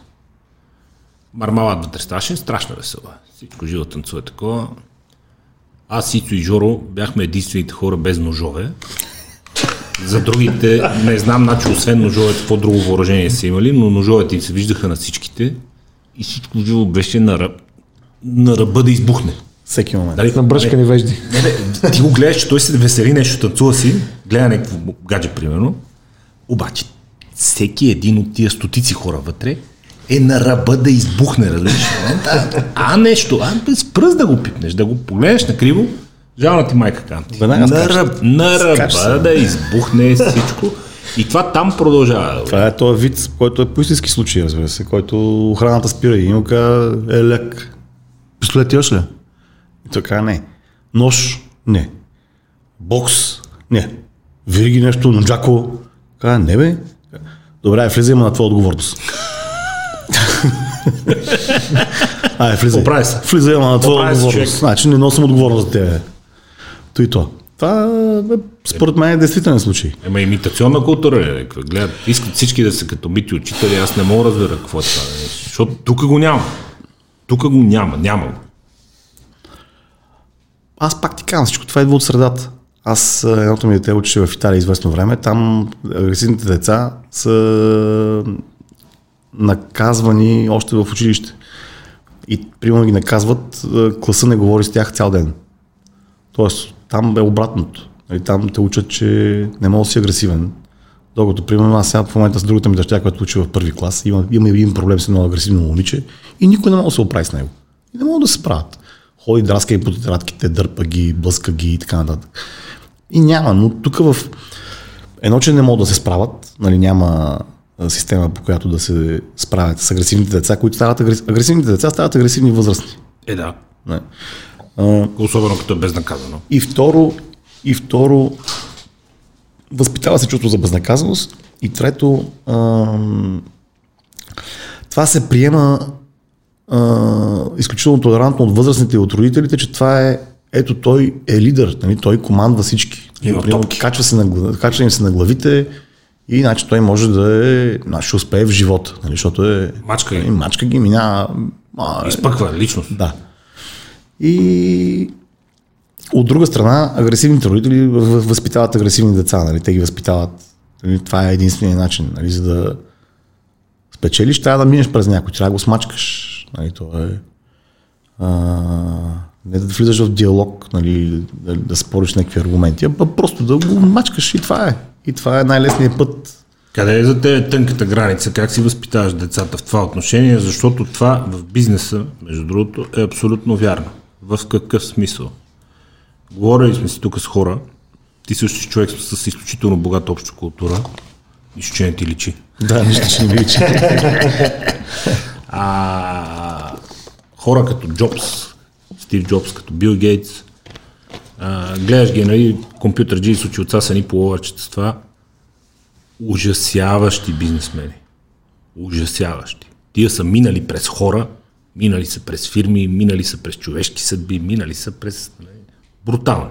Uh-huh. Опрели до бизнеса са абсолютно свирепи, ма нищо не ги интересува. Нищо не ги интересува. Или си купуваш Windows, или затваряш, или такова. То ще го купиме другия, ще го натиснем третия, ще го... Брутално. И в същото време медитират, даряват, обичат. В същото време дановисти. Ходят и по същите изгледа. Къде е границата? Ми не знам, аз в, мисля, че в бизнеса също човек, мисля, че биз, агресията в бизнеса е различна от агресията в живота. Ти може да си абсолютно агресивен бизнесмен и да си абсолютно чил като човек. Аз а, съм, аз съм по-скоро, а, ако ме питаш къв съм, аз съм, аз съм по-скоро хипи. Аз наистина съм хипи. Не си гледал филма Коса. Аз филма Коса съм гледал сигурно над триста пъти. И то още като деца имаше няколко лятни кина в Бургас. Скачахме през оградата, защото в културата на италианската махала не влиза да си купуваш билет за кино. Там влизаш винаги през оградата. В културата на столичния квартал Иван Вазов също имаше до бузаджиницата на Петър Берон едно, една шахта, която дигахме и влизахме долу в киното през един прозорец или отзад през тото пункта през двора. Да. Като дадат а, манастира Шаолин и Хонгилдон или банда Бен Хикс или извънземното, смете. Те са десетки пъти. Е, аз примерно си спомням, че филма тогава нямаше и много американски филми. Първият път с билет и като ни хареса филма, е, е, е, виж какво става. Да. Налазване с верско. Аналогичен случай в наше село. Този филм обаче го въртяха, те го въртяха години. Поне нямаше американски филм. Той беше антиправителствен американски. И Коса, знаеш, че против войната, против а, правителството да, да. И всичко. И те го пуснали. И затова го въртяха. Мисля, че го въртяха. Абе, сигурно десетина години са си го въртели. Всяка година си пускаха Коса. И то се върти цяло лято. И винаги има някакво лятно кино, което върти постоянно Коса. И вие сте си там. И ние сме си, си там. А, аз мисля, че съм силно повлиян от този филм. Може би от всички филми. Аз съм изключителен киноман. Което, за което може би ти не знаеш. Може би не чак толкова изключителен. Може би съм не изключителен киноман, всъщност. Но на мен е филма Коса ми е повлиял изключително много. Аз наистина... Аз, нали, казах ти преди малко, че много мразя етикетите, защото аз в някои неща съм консерватор, в други неща съм социалист. Нали, по-скоро съм крайен либерал. Но ако ме питаш, аз съм хипи. Според мен си, аз доколко те познавам, крайен либерал е добро общество. Да. Свобода и всеки му своето. Да, което включва свобода и за опонента. Е, да. Какво да направим? Има хора, харесват Волен Сидеров. Какво да ги направим? Мене скоро дъщеря ме пита на какво мнение си за Луков марш. Не. На какво мнение си? Аз казвам, виж, има едни хора, които искат да почитат един генерал. Има и други хора, които казват, не, тия са фашисти.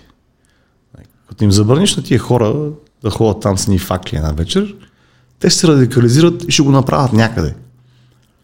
Всяко, всеки забранен плод поражда изключително голям интерес. Ако нещо е забранено, още, още повече хора ще се присъединят с тях. До тая година, ако са хиляда, на следващата година, ако това е забранено, те ще бъдат десет хиляди.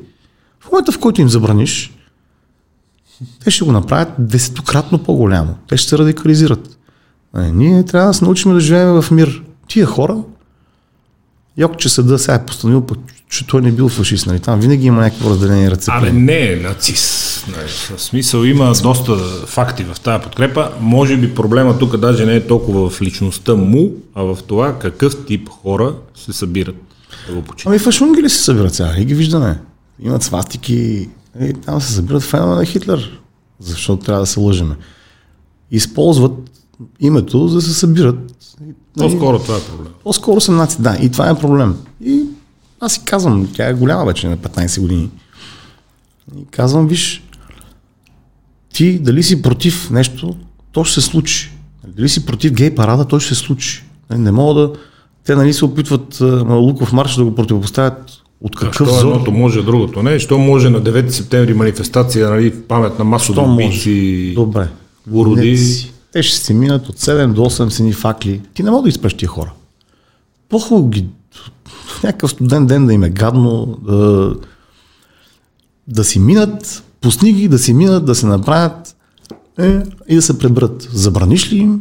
Това става, това събитие от забраната. Дигат един вой. Те ще привлекат, ще дойдат някакви тинейджери, които са на петнайсет-шестнайсет, ще кажат, опа, е, виж, на нашите ще забраняват, дай ще станем и ние. А, след, правим, да. след, след две-три години ще почнат да ходят и те, защото това е забранено, защото това е кул, cool, защото е яко.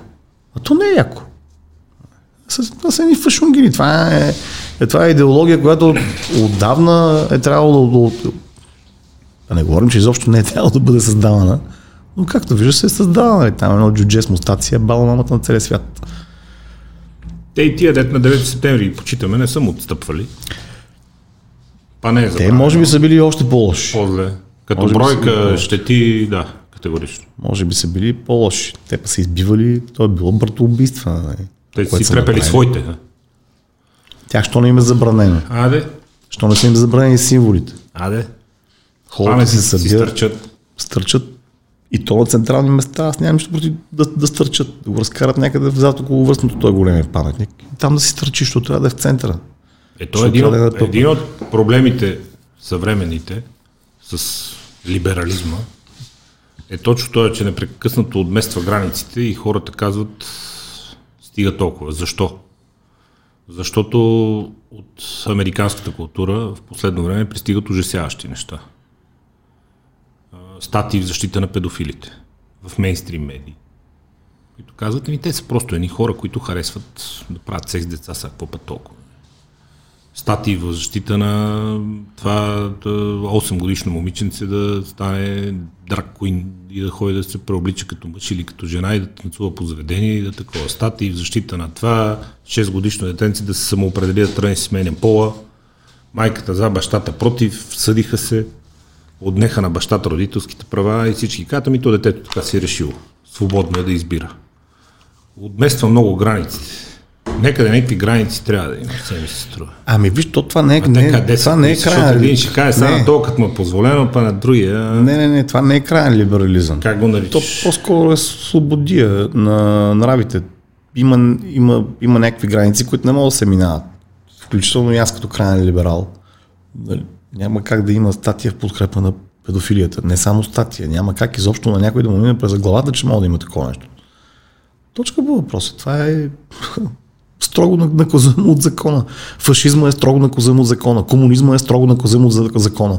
Обявен за противозаконен в България. Обявен е противозаконен. Лошото е, че той самия закон е прият от същите тия комунисти, които е... Той е има закон. По-скоро деклар... декларативен характер. Това е един закон. Нали, сега видяхме, че и в новото народно събрание има там двеста пет лъчки. Обявен режима за престъпление. Тя стои и тая на входа. И тая на входа седи, там стои един комин, да не казвам като какво стърчи. И тия символи трябваше да бъдат заличени. Това е символ на една човеконенавистна идеология. Там либерализъм няма. Няма никакъв либерализъм. Никакъв либерализъм няма там. Там има само сеч и огън. Към какво друго не си толерантен? Ами, към, невъ... към невъзпитанието не съм толерантен. Аз изключително много не понасям невъзпитани хора. Аз мисля, че всичко идва от възпитанието, от семейството. И от, е... от това, че невъзпитаните хора са най-шумни. Нали, ти като отидеш някъде, може да има сто човека, които са окей, един да е кофти и ти, всички тия сто ще изкарат кофти. Те ти го натрисат, не възпитавате си. И винаги са шумни. Това е а, това е нещо, което най-много, най-много ме възмущава. Невъзпитанието. Хората, които се отнасят с другите така, както не искат да се отнасят към тях. Към тях. Защото на мен, примерно, аз имам едно верую, че не, не трябва да правиш на другия това, което не искаш да ти правят на тебе. Ако всеки наистина го приеме... Аз съм така, това е много просто. Себе си, това е прост принцип. Нали? Не правиш на другия това, което не искаш да правиш. Толкова е лесно. Нали? Не паркираш на, на криво, не, не, не, не си фърлиш фаса на улицата. Нали? Има някакви много прости правила, нали? Които, които са съвсем лесни за, за спазване, които обаче масово се нарушават. И това създава един страшен хаос. А, и това то пак е до възпитание. Пак е до възпитание. Много хора казват, че тя средата непрекъснато се подобрява. Не мога да го отречеме. Нищо няма нищо общо с това, което беше преди пет години. Да не говорим за преди десет, да не говорим за преди двайсет. И движението по улиците, и начин по който хората се държат, начин по който се държат в заведения, в фитнесите, в там, където се събират много хора. И няма нищо общо. Средата се развива непрекъснато към по-добро. Това е безспорен факт. Но много хора за несгодите си и за бавните темпове на развитие на обществото са склонни да обвинят така наречените публични личности, т.е. политиците, хора, които ти редовно коментираш. Кое е интересното за мен? Някой, който до вчера сме познавали, като нормален човек, виж самия факт, че използвам нормален човек преди да стане политик е показателен. И го гледаш, нали, човек като човек, в един момент става политик и почва свирепо да те дразни. Какво очакваме всъщност от тия хора или не ни харесва това, което виждаме в огледалото, защото те от нас си произлизат.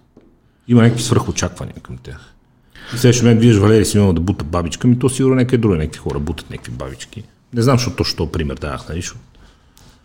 Сигурно много хора бутат бабички, но той ни поне фокусира внимание и ние се фокусираме и гледаме и казваме, е, гледай го, той бута бабички. И гледай го, он е метапиратки от прозорец. Виж, той най-големият проблем в политиката е, че ти първо трябва да почнеш да се съобразяваш с партийната партийна повеля, или как се казва. Да. Трябва, трябва, трябва да почнеш да се съобразяваш с много хора. Нали, като ти зададат някакъв конкретен въпрос. Неприятно нещо. И да, ти казваш, партията какво мисли по въпроса. Ама чакай сега, чакай да видя, а и ако партията няма не, и ти нямаш не. И, колко, и да имаш, пак си го пазиш за себе си и кажеш, ние национален съвет не сме разглеждали този въпрос, нямаме мнение. Трябва да се съберем с колегите. Да Трябва да се съберем с колегите, защото има опасност да кажеш някаква страшна глупост и после ще да кажат, а ето, а, тук някой с... Нали знаеш във Фейсбук някой с бачна да България, като каже нещо, да България искате еди какво си, ма чайте малко. Някой нещо е казал, което за цена да се слова бачна ГЕРБ и да каже нещо, това не значи, че ГЕРБ го казва или... Нали, хората... Не, той свирепа положението от две гледни точки. Първо, че се приписва на целия колектив мнението на отделния uh-huh, uh-huh. човек. Скоро бяха намерили от Да, България, един льолю има там, Христо Милчев май се казва, казва, аз съм за инцеста. Има го видеото. Нали? Uh-huh, Те имаше uh-huh. нещо против инцеста. Нали? Той не, аз съм за свобода. В смисъл, той я знае какво е инцест, тя не, не какво против има там, брат да спи с сестра си. Да, не, не бърка с концентратив. Нямам представа какво му се случва в главата на този човек, но това аз знам, да. Че не е мнение на uh-huh. цялата партия, и то е близко до къла. Втория проблем е като има силен лидер.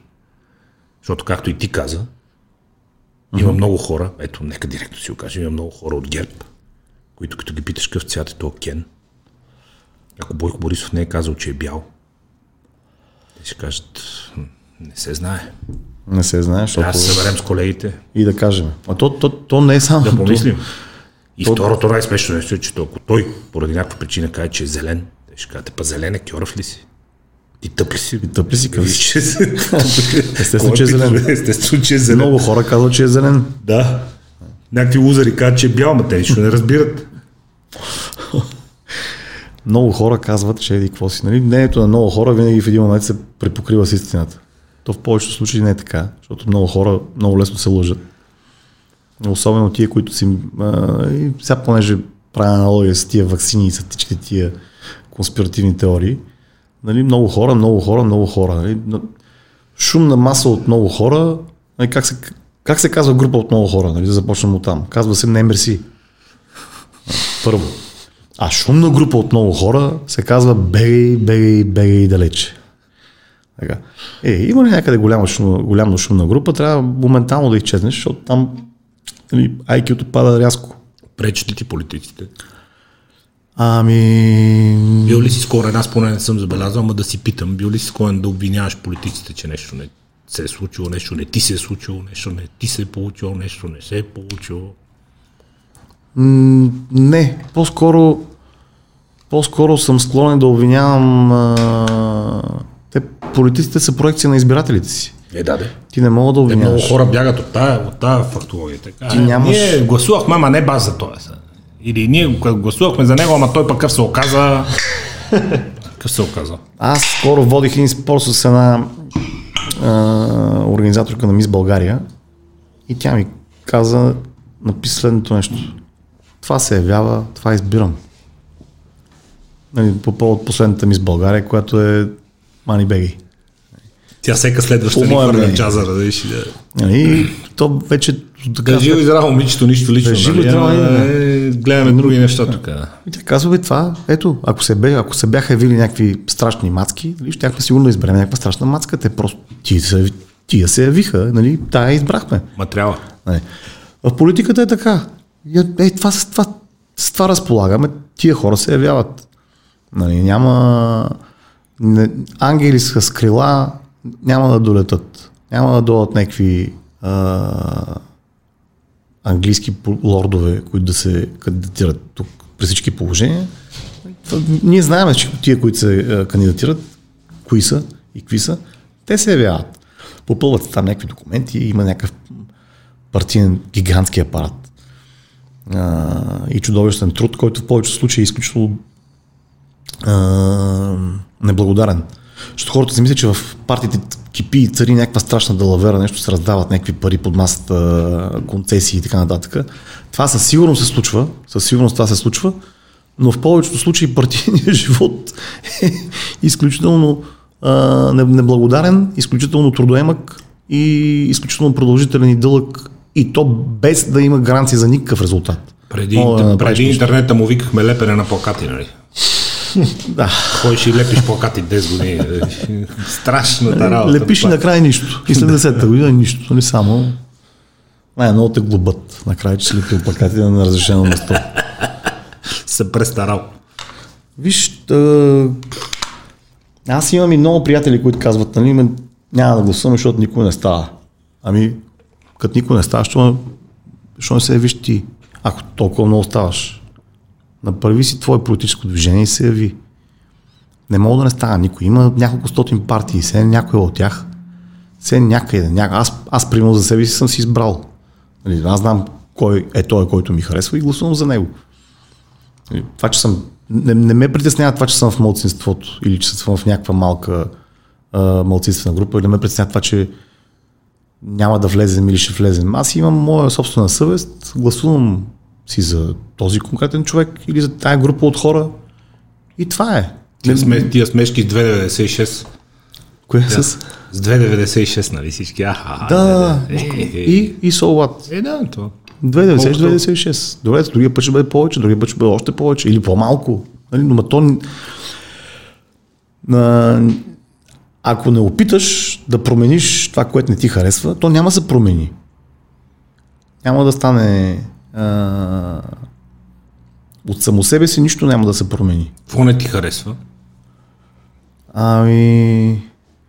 Не ми харесва, че хората не искат да се променят. Не ми, примерно, не ми харесва, че хората не се изхвърлят разделно буклук. И не ми харесва, че хората, които се изхвърлят разделно буклука, са екзотик. Екзот, екзотично са приемани от много други хора. Това не зависи от политиците. При политиците. Ами не зависи. Е, може да зависи, нали? Както забраниха, пример, да. Както забраниха на лоновите турбички и сламките, в един момент ще забрани и неразделното изхвърляне на буклук. Някой ден, най-вероятно. Ма той ден, ще, той ден предстои. Лошото е, че хората не са готови, те не могат да го приемат. И, имаш ли представа колко години ще отнеме да възпиташ някакви хора, да си си хвърлят разделно, то почва първо от училището това. Нали?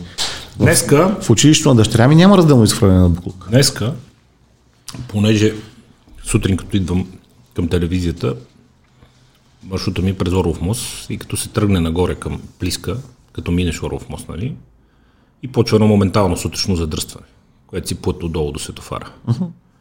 И телефона ми ми припомни, нали, знаеш, излиза такива от преди една година, Фейсбук фактически ми припомни, че преди една година бесен съм качил ядосано клипче как аз си чакам в средната лента и през бус. И всички минават през бус лентата летат. Нито една кола от много време насам. Браво на софиянци, поздравления на всички шофьори, които възпитават. Нито една кола от много време насам.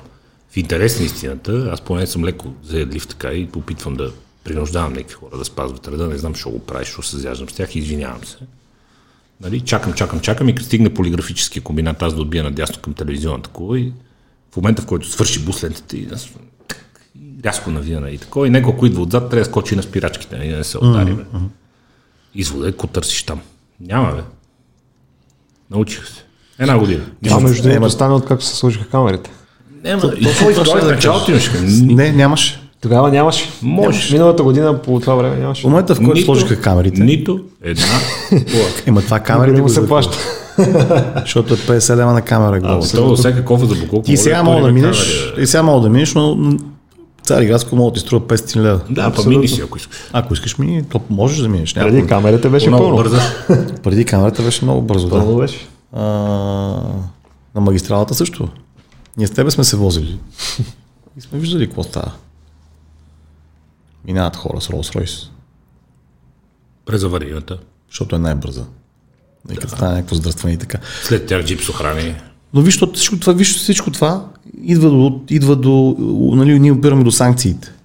Аз мисля, че голяма част от хората не са готови да понасят санкции за поведението си. Те искат да продължават да живеят като, като преди, защото ние така сме си свикнали, а то ние няма как да живеем като преди. Ако си говорим за движението в София, аз като дойдох в София на деветдесет деветдесет и първа година, е имало примерно петдесет пъти по-малко коли. После Няко... се напълни с коли и беше един сървайвър. Нали? То нямаше края на деветдесетте и пред началото на две хиляди, на новото хилядолетие беше чудо.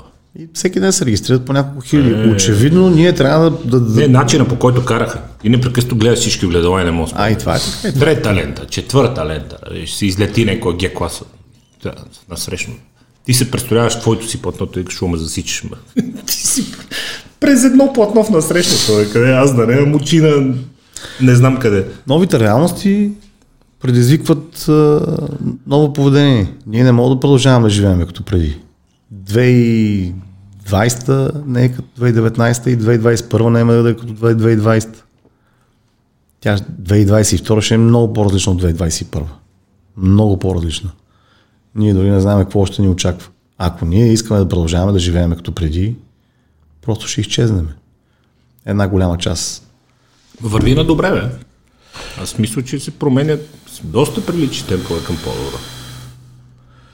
Ами, на, на фона на, на кого обаче? На нас. На нашия фон, да. Ако, ако се сравняваме с себе си, ние винаги сме помни, по-красиви. Даже не толкова и това, защото ако сравниш с а, други градове и други европейски столици, нали? Миналата седмица имахме, Веско знае, имахме гости тук от чужбина, от Франция. И отидахме в офиса на нашия собственик да, да вечеряме, затворени заведенията, то в центъра. И към единадесет, като свършихме с вечерята, излезахме от офиса да ги поразхода из центъра. Защото забелязах на обяд, като ходихме, че се загледа един по църквата Свети Седмочисленици, отиде човека да снима това, видя го, че има ищах към такива неща. И вечерта им казвам, като хапнем, ще се разходим из центъра. И се разхождахме два часа из центъра. Единият казва, пичове, аз съм от Марсилия, там това не мога да стане. Просто не може. Няма вариант въобще никой да си помисли да тръгне вечора да се разхожда по града. По преките, по това. Никакъв шанс. Другия казвам, той в Париж не може. Трети казвам, той в Лион не е много препоръчително. Брюксел. Въобще. Сигурно е проблем на мега, мегаполисите. Аз мисля, че а, има и... То е несравнимо да сравняваме, нали, Париж и София. В Париж сигурно влизат... Не да, сега, сега не, нали? Но... Знаеш какво имам предвид? Иначе влизат по десет милиона туристи. Нали, ти... знаеш какво имам предвид? То е хаос. Ти как да управляваш хаоса? Ти, аз, ти... Движението в Париж е някакъв ад и някакъв ужас. Нали? Там, ако не си с метро... Освен туристите, то там проблема е с местните, както много добре знаем. Ами, какво, какво, как, как са двадесет милиона град, как и това са всякакви националности, народности, разбирания. Е, това е, е това мултикултурализъм, който го няма при нас и на нас ни дава привидно спокойствие. Но аз съм далеч от мисълта да почнем да ни даваме на тях съвети как да си го направят. При нас? Защото никога няма да стане. По-скоро при нас ще стане като при тях, отколкото при тях да стане като при нас. По-скоро, ще ние сме по-малките, не може да им влияме на тях, но при нас мултикултурализма го има. Защото в центъра църквата, синагогата и джемията са на по сто метра едни от други двеста. Има си пред баня баша, ходят си там хората, молитви по тротуара, слагат си. Рогоските молят се. Да, от време на време. Волен отиде да ги нападне от време на време. Ние един път я направи тази чувания, не се прие добре. Е, как не да се приема добре? И факта, че не се приема добре, показва, че ние сме толерантни, мултикултурни. Тук живеят много култури. Ама сме толерантни и към Волен, то това е проблема. Проблема е, че ние сме толерантни към агресията. Защото те какво са тия хора? Ходят, слагат си пени черги и почват да се молят. Не правят на никой нищо лошо. Само, че ние еднъж казваме, ама чакай, как така? От... Ти до... Аз, съм, е, аз познавам хора, казват, които никога не са ги виждали. Решил е така да влиза в новините. Никога не са минавали, те не знаят къде е джамията, но са твърдо против това да се случва. Те не знаят къде е това, не знаят къде се случва това нещо. Ще, ще ви дам. Нали, но... На... Абе, тя няма, тая толерантност, виж, толерантността, на, мен не, ми, не ме притеснява толерантността към тия, които се молят на джамията. Притеснява толерантността кои, към тия, които се кефат на това, което направи Волен. Или казват, е, сега ние не го харесваме, пък нищо, нека, малко да им даде жега. Абе, все по-малко са тия. Истината е, че нямаме такъв обществен проблем. Колкото и да му се иска да има и да, някакви много хора да се обличат да гласуват за него, виждаш, че пътя се е надолу. Така е. Мисля, че той обществото израства. И... Израства. Ние... Виж, основният проблем е, че ние живеехме в затворено общество. При нас нямаше нищо различно. Ромските младсинства бяха, както и сега, винаги са живели в някакъв отделен квартал и ние винаги си бяхме едни а, големи бели птици, които чужденци почти нямаше в България на времето, ако си спомняш. Нямаше. Или те бяха в ограничени пространства, в Бургас, в Хотел България, примерно, може би с чужденци. Да, елените и на Слънчев бряг, да. Нали, нямаше този туризъм на елените, нали, идваха чехи, шведи, руснаци. И да, ма чужденци са виждали на елените. Но това е за туризъм, нали, то е нямало няк- някакви хора, които да се заселят тук или да, или да има някакъв културен обмен. Не. Освен между соцдържавите. Аз, аз като казвам с кой се сравняваме, дали е по-добре, то при всички положения е по-добре. А... Аз това имам предвид. Просто, че е по-добре. Не знам с кой трябва да се сравняваме и дали трябва да се сравняваме.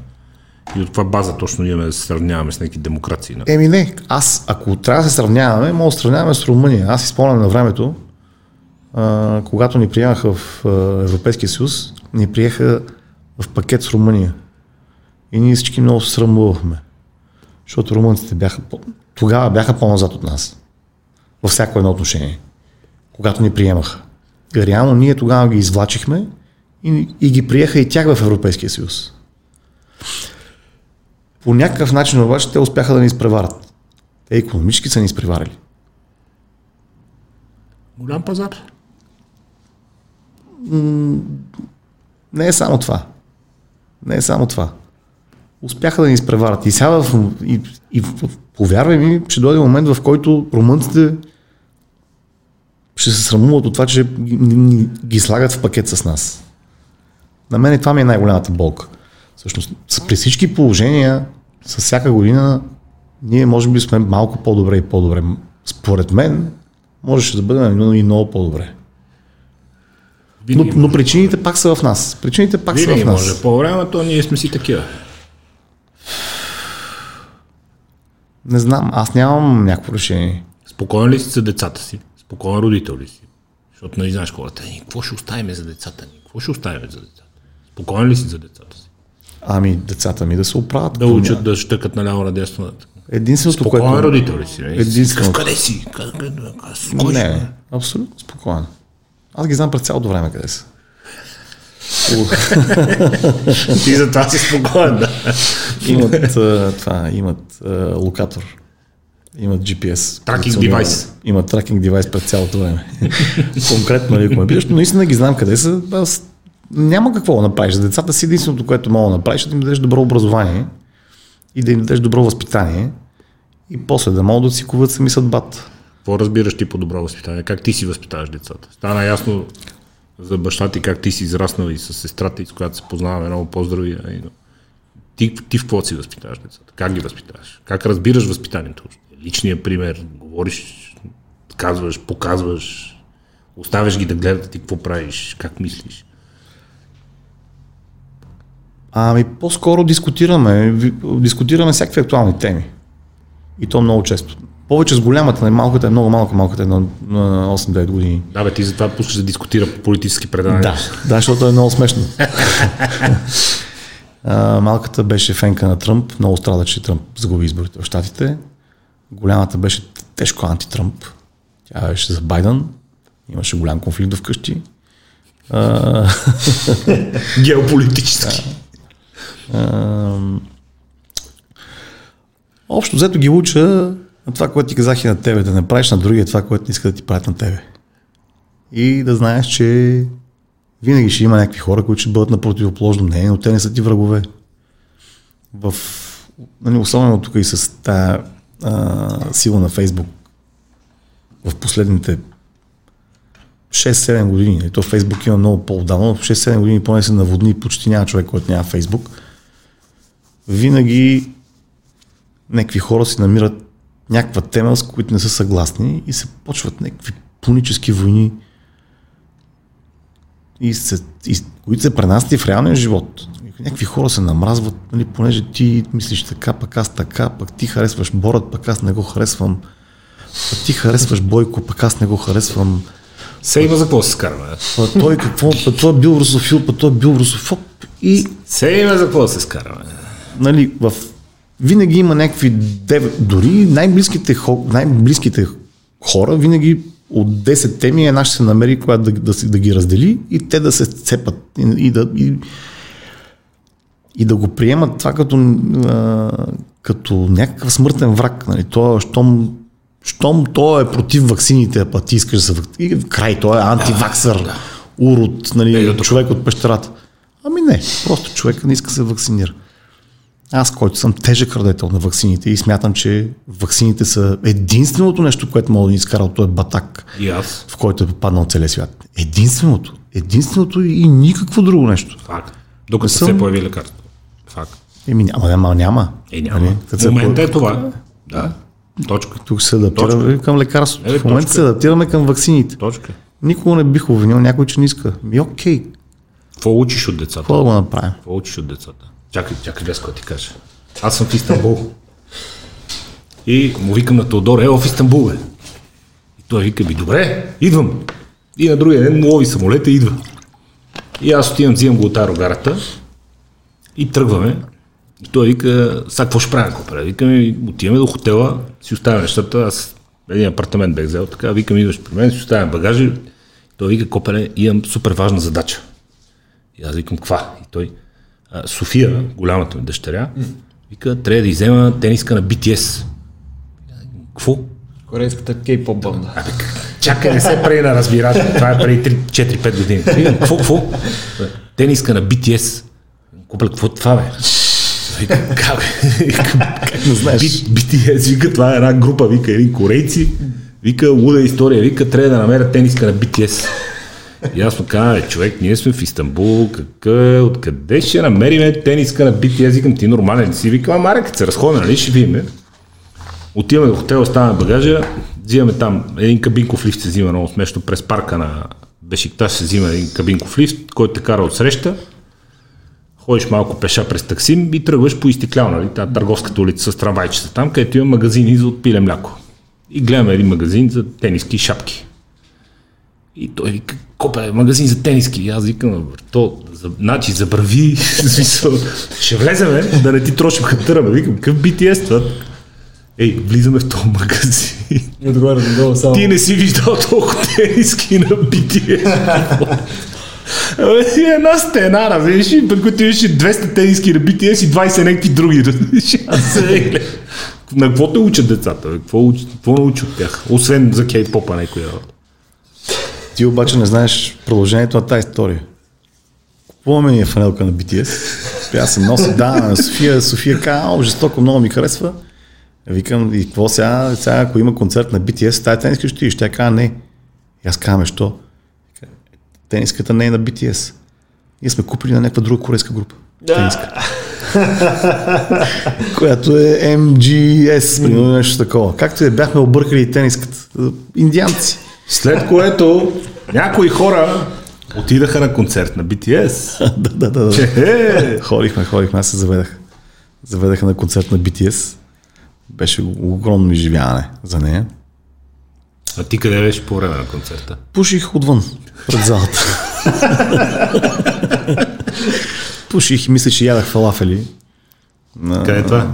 В Париж, центъра на Париж. Ядох. Дигнахте се от тук да ходите в Париж на би ти ес.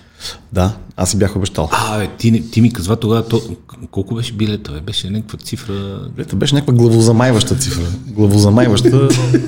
Някакви петстотин евро беше детския билет, нещо такова. А, аз съжалих, че си купих и аз от можех да не вляза. Аз реално не влязах. Аз само я пуснах тя. Моментално се шмугна пред сцената. И аз си излязох. И така ядах най-скъпите фалафели на света.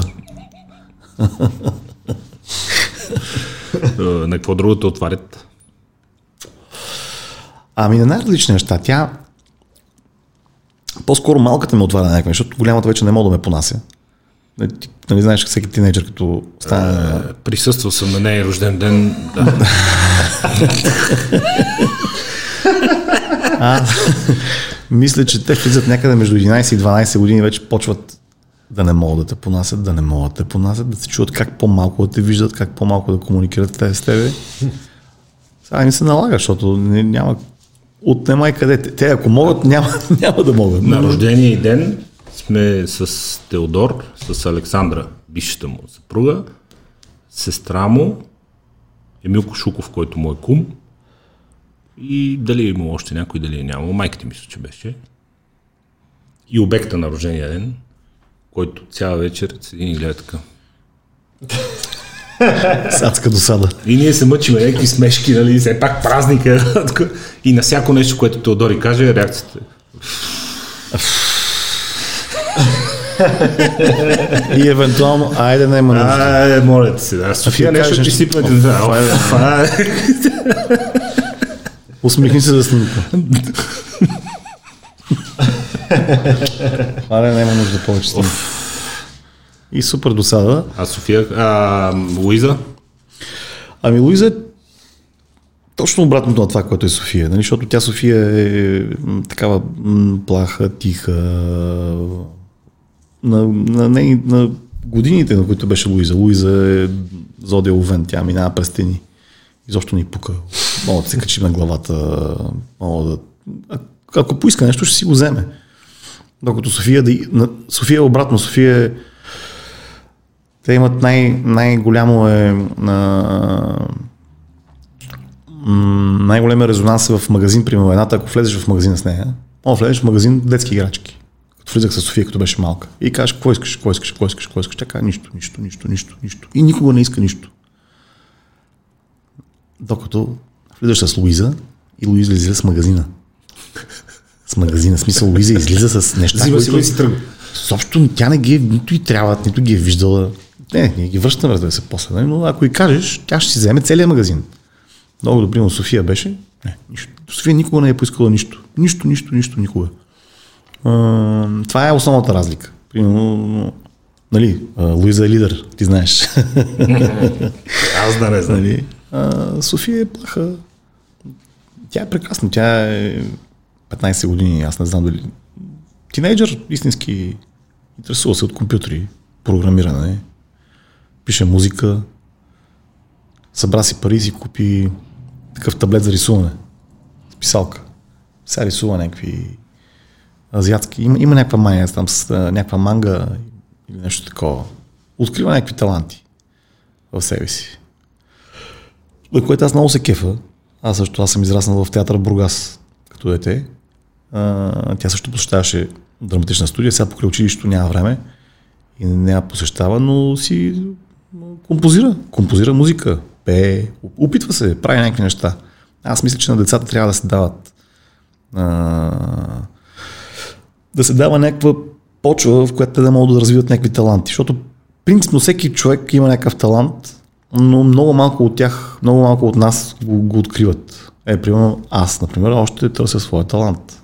петдесет години. Не мога да го открия. И може би ако в израстването си им дадеш а, поле за действие, да, да рисуват, да композират, да играят, да се снимат. Тя се снимала в много реклами, София, покрай това, че изглежда добре и че посещаваше тая театрална студия.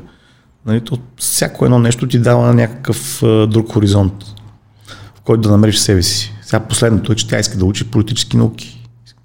Тя си иска да се занимава с политика. Дъщеря ми. Аз, не, аз примерно с децата си никога не съм говорил за политика, никога не съм обсъждал никаква политика. Нали, говорили сме си за отделни казуси, но никога не съм им казвал харесва и това или не харесва и това, или това е добро, това е лошо. Но винаги съм ги оставил сами да си изградат мнение за нещо и за някой. Супер! И сега последното е, че тя иска да учи а, political science, някаква така специалност има. Да. Мен, на време, американската политология. На времето нямаше такива неща. А, което мен също много ме радва. Ако ме пита мене, аз не бих искал да се занимавам с това. Защото аз в битието си на Uh, някой, който отнема и къде се занимава и с това. Не, не, бих, не бих искал, но пък в крайна сметка, може би, ако чак толкова не харесваш цялата тая политическа класа, някакво друго поколение ново ще дойде и ще, ще, ще състави някаква нормална политическа класа. Защото аз не мисля, че ние имаме нормална политическа класа в момента. Ние нямаме професионални политици. Нашите професионални политици идват от някъде другаде. Абе има някакви, но може би не ги харесваме. Просто мина много време, те не се променят във времето, защото сега като погледнеш реално, реално погледнато, един Станишев, той не е нищо друго, освен професионален политик. Той никога нищо друго не е работил. Тръгнал е, извървял си пътечката в партията, станал е лидер на партията, бил е министър-председател, после пак е бил лидер на партията, после станал евродепутат, после е станал шеф на европейските социалисти, на партията на европейски социалисти, международен политик. Нали, като му погледнеш си ви-то и си ще... Просто не го харесваме, но той си е политически. И на изборите го измести петнайсет петнайсет. Сета, Пирински, Юнал Лютфи. Политическа класа. Просто искам още. Трябва точно. Абе, може би трябва да е нова. Да, бе. Да, бе. Може би трябва да е нова, защото тисчите, които ги изреждаш, нали, те са... Ема... Пирински беше роден в Нью-Йорк или, или живял... Политическа класа. Ама бе. По това линия е... на партията. Нали, да, бе, партията да ги е създала. Политик, ема, то, там е объркана работа. Нали, то генезиса е... на цялото това нещо е... Да, бе. Не ни харесва. Има я, ама не ни харесва. Всеки път, когато са взимали властта... Аз не мисля, че властта, няма. Има я, но не ни харесва. Всеки път точно тия изброени политици, като са взимали властта, са били изгонени с камъни. Всеки път, абсолютно всеки път комунистите. Тебе влече ли още тази история? Ние се запознахме при протестите на Орешарски, където срещу Орешарски, аз пана Орешарски. Протестите срещу Орешарски, където резко. Те протестите бяха заредени с много силен негативен заряд първите дни, след като стана това с гласуването на Пеевски за ДАНС, след което се превърнаха в един ежедневен уникално готин градски купон хепанинг, на който той с Самуил Петканов и с още някакви хора, добри тогава преди да стане... Цяла група, да стина петнайсет човека сигурно. Цяла група, да. Всеки ден правиха едни страшни перформанси и ние ходихме искрено да се забавляваме. То си беше на шест часа отиваш на протест. И те правиха уникални неща тогава. Още влечелите това. Страшни смешки, ами не, то може би било и отдавна, вече, вече ми аз съм много уморен от, е, отдавна, от, отдавна, от тези неща. Ами седем да, години, осем години.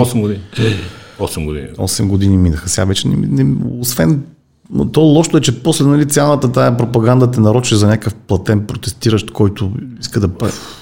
и ти викат перформанс, има, то не се протестира така, ама трябва да дърпате. Ма аз съм дърпал много повече, много път, път, много пъти повече съм дърпал огради, отколкото съм правил перформанс. Да, не мисля, ти какво само се разхождате. Обаче никой не знае. Нали, обаче другото не, не го дават и хората си мислят, че ти само ходиш да правиш циркула. Да, пък стана това с бели автобус, ама не и така са. Ама то, и така не трябваше, ама и така са не трябва, и то как трябва. Ние сме пацифисти. Какво те влече с каквото се занимава? Ами... А не ми се занимава с телевизия. Аз сега ще съм почнал да се занимавам с няколко телевизионни проекта, за които няма да кажа нищо, защото още не дай. Има, някаква, а, има някакви разговори, които не са добили някакъв завършък, но предполагам, че ще се случат на есен или на, друг, или на следващата пролет. За всички положения. Аз мисля, че има някакво движение в промяната на собствеността на двете големи телевизии.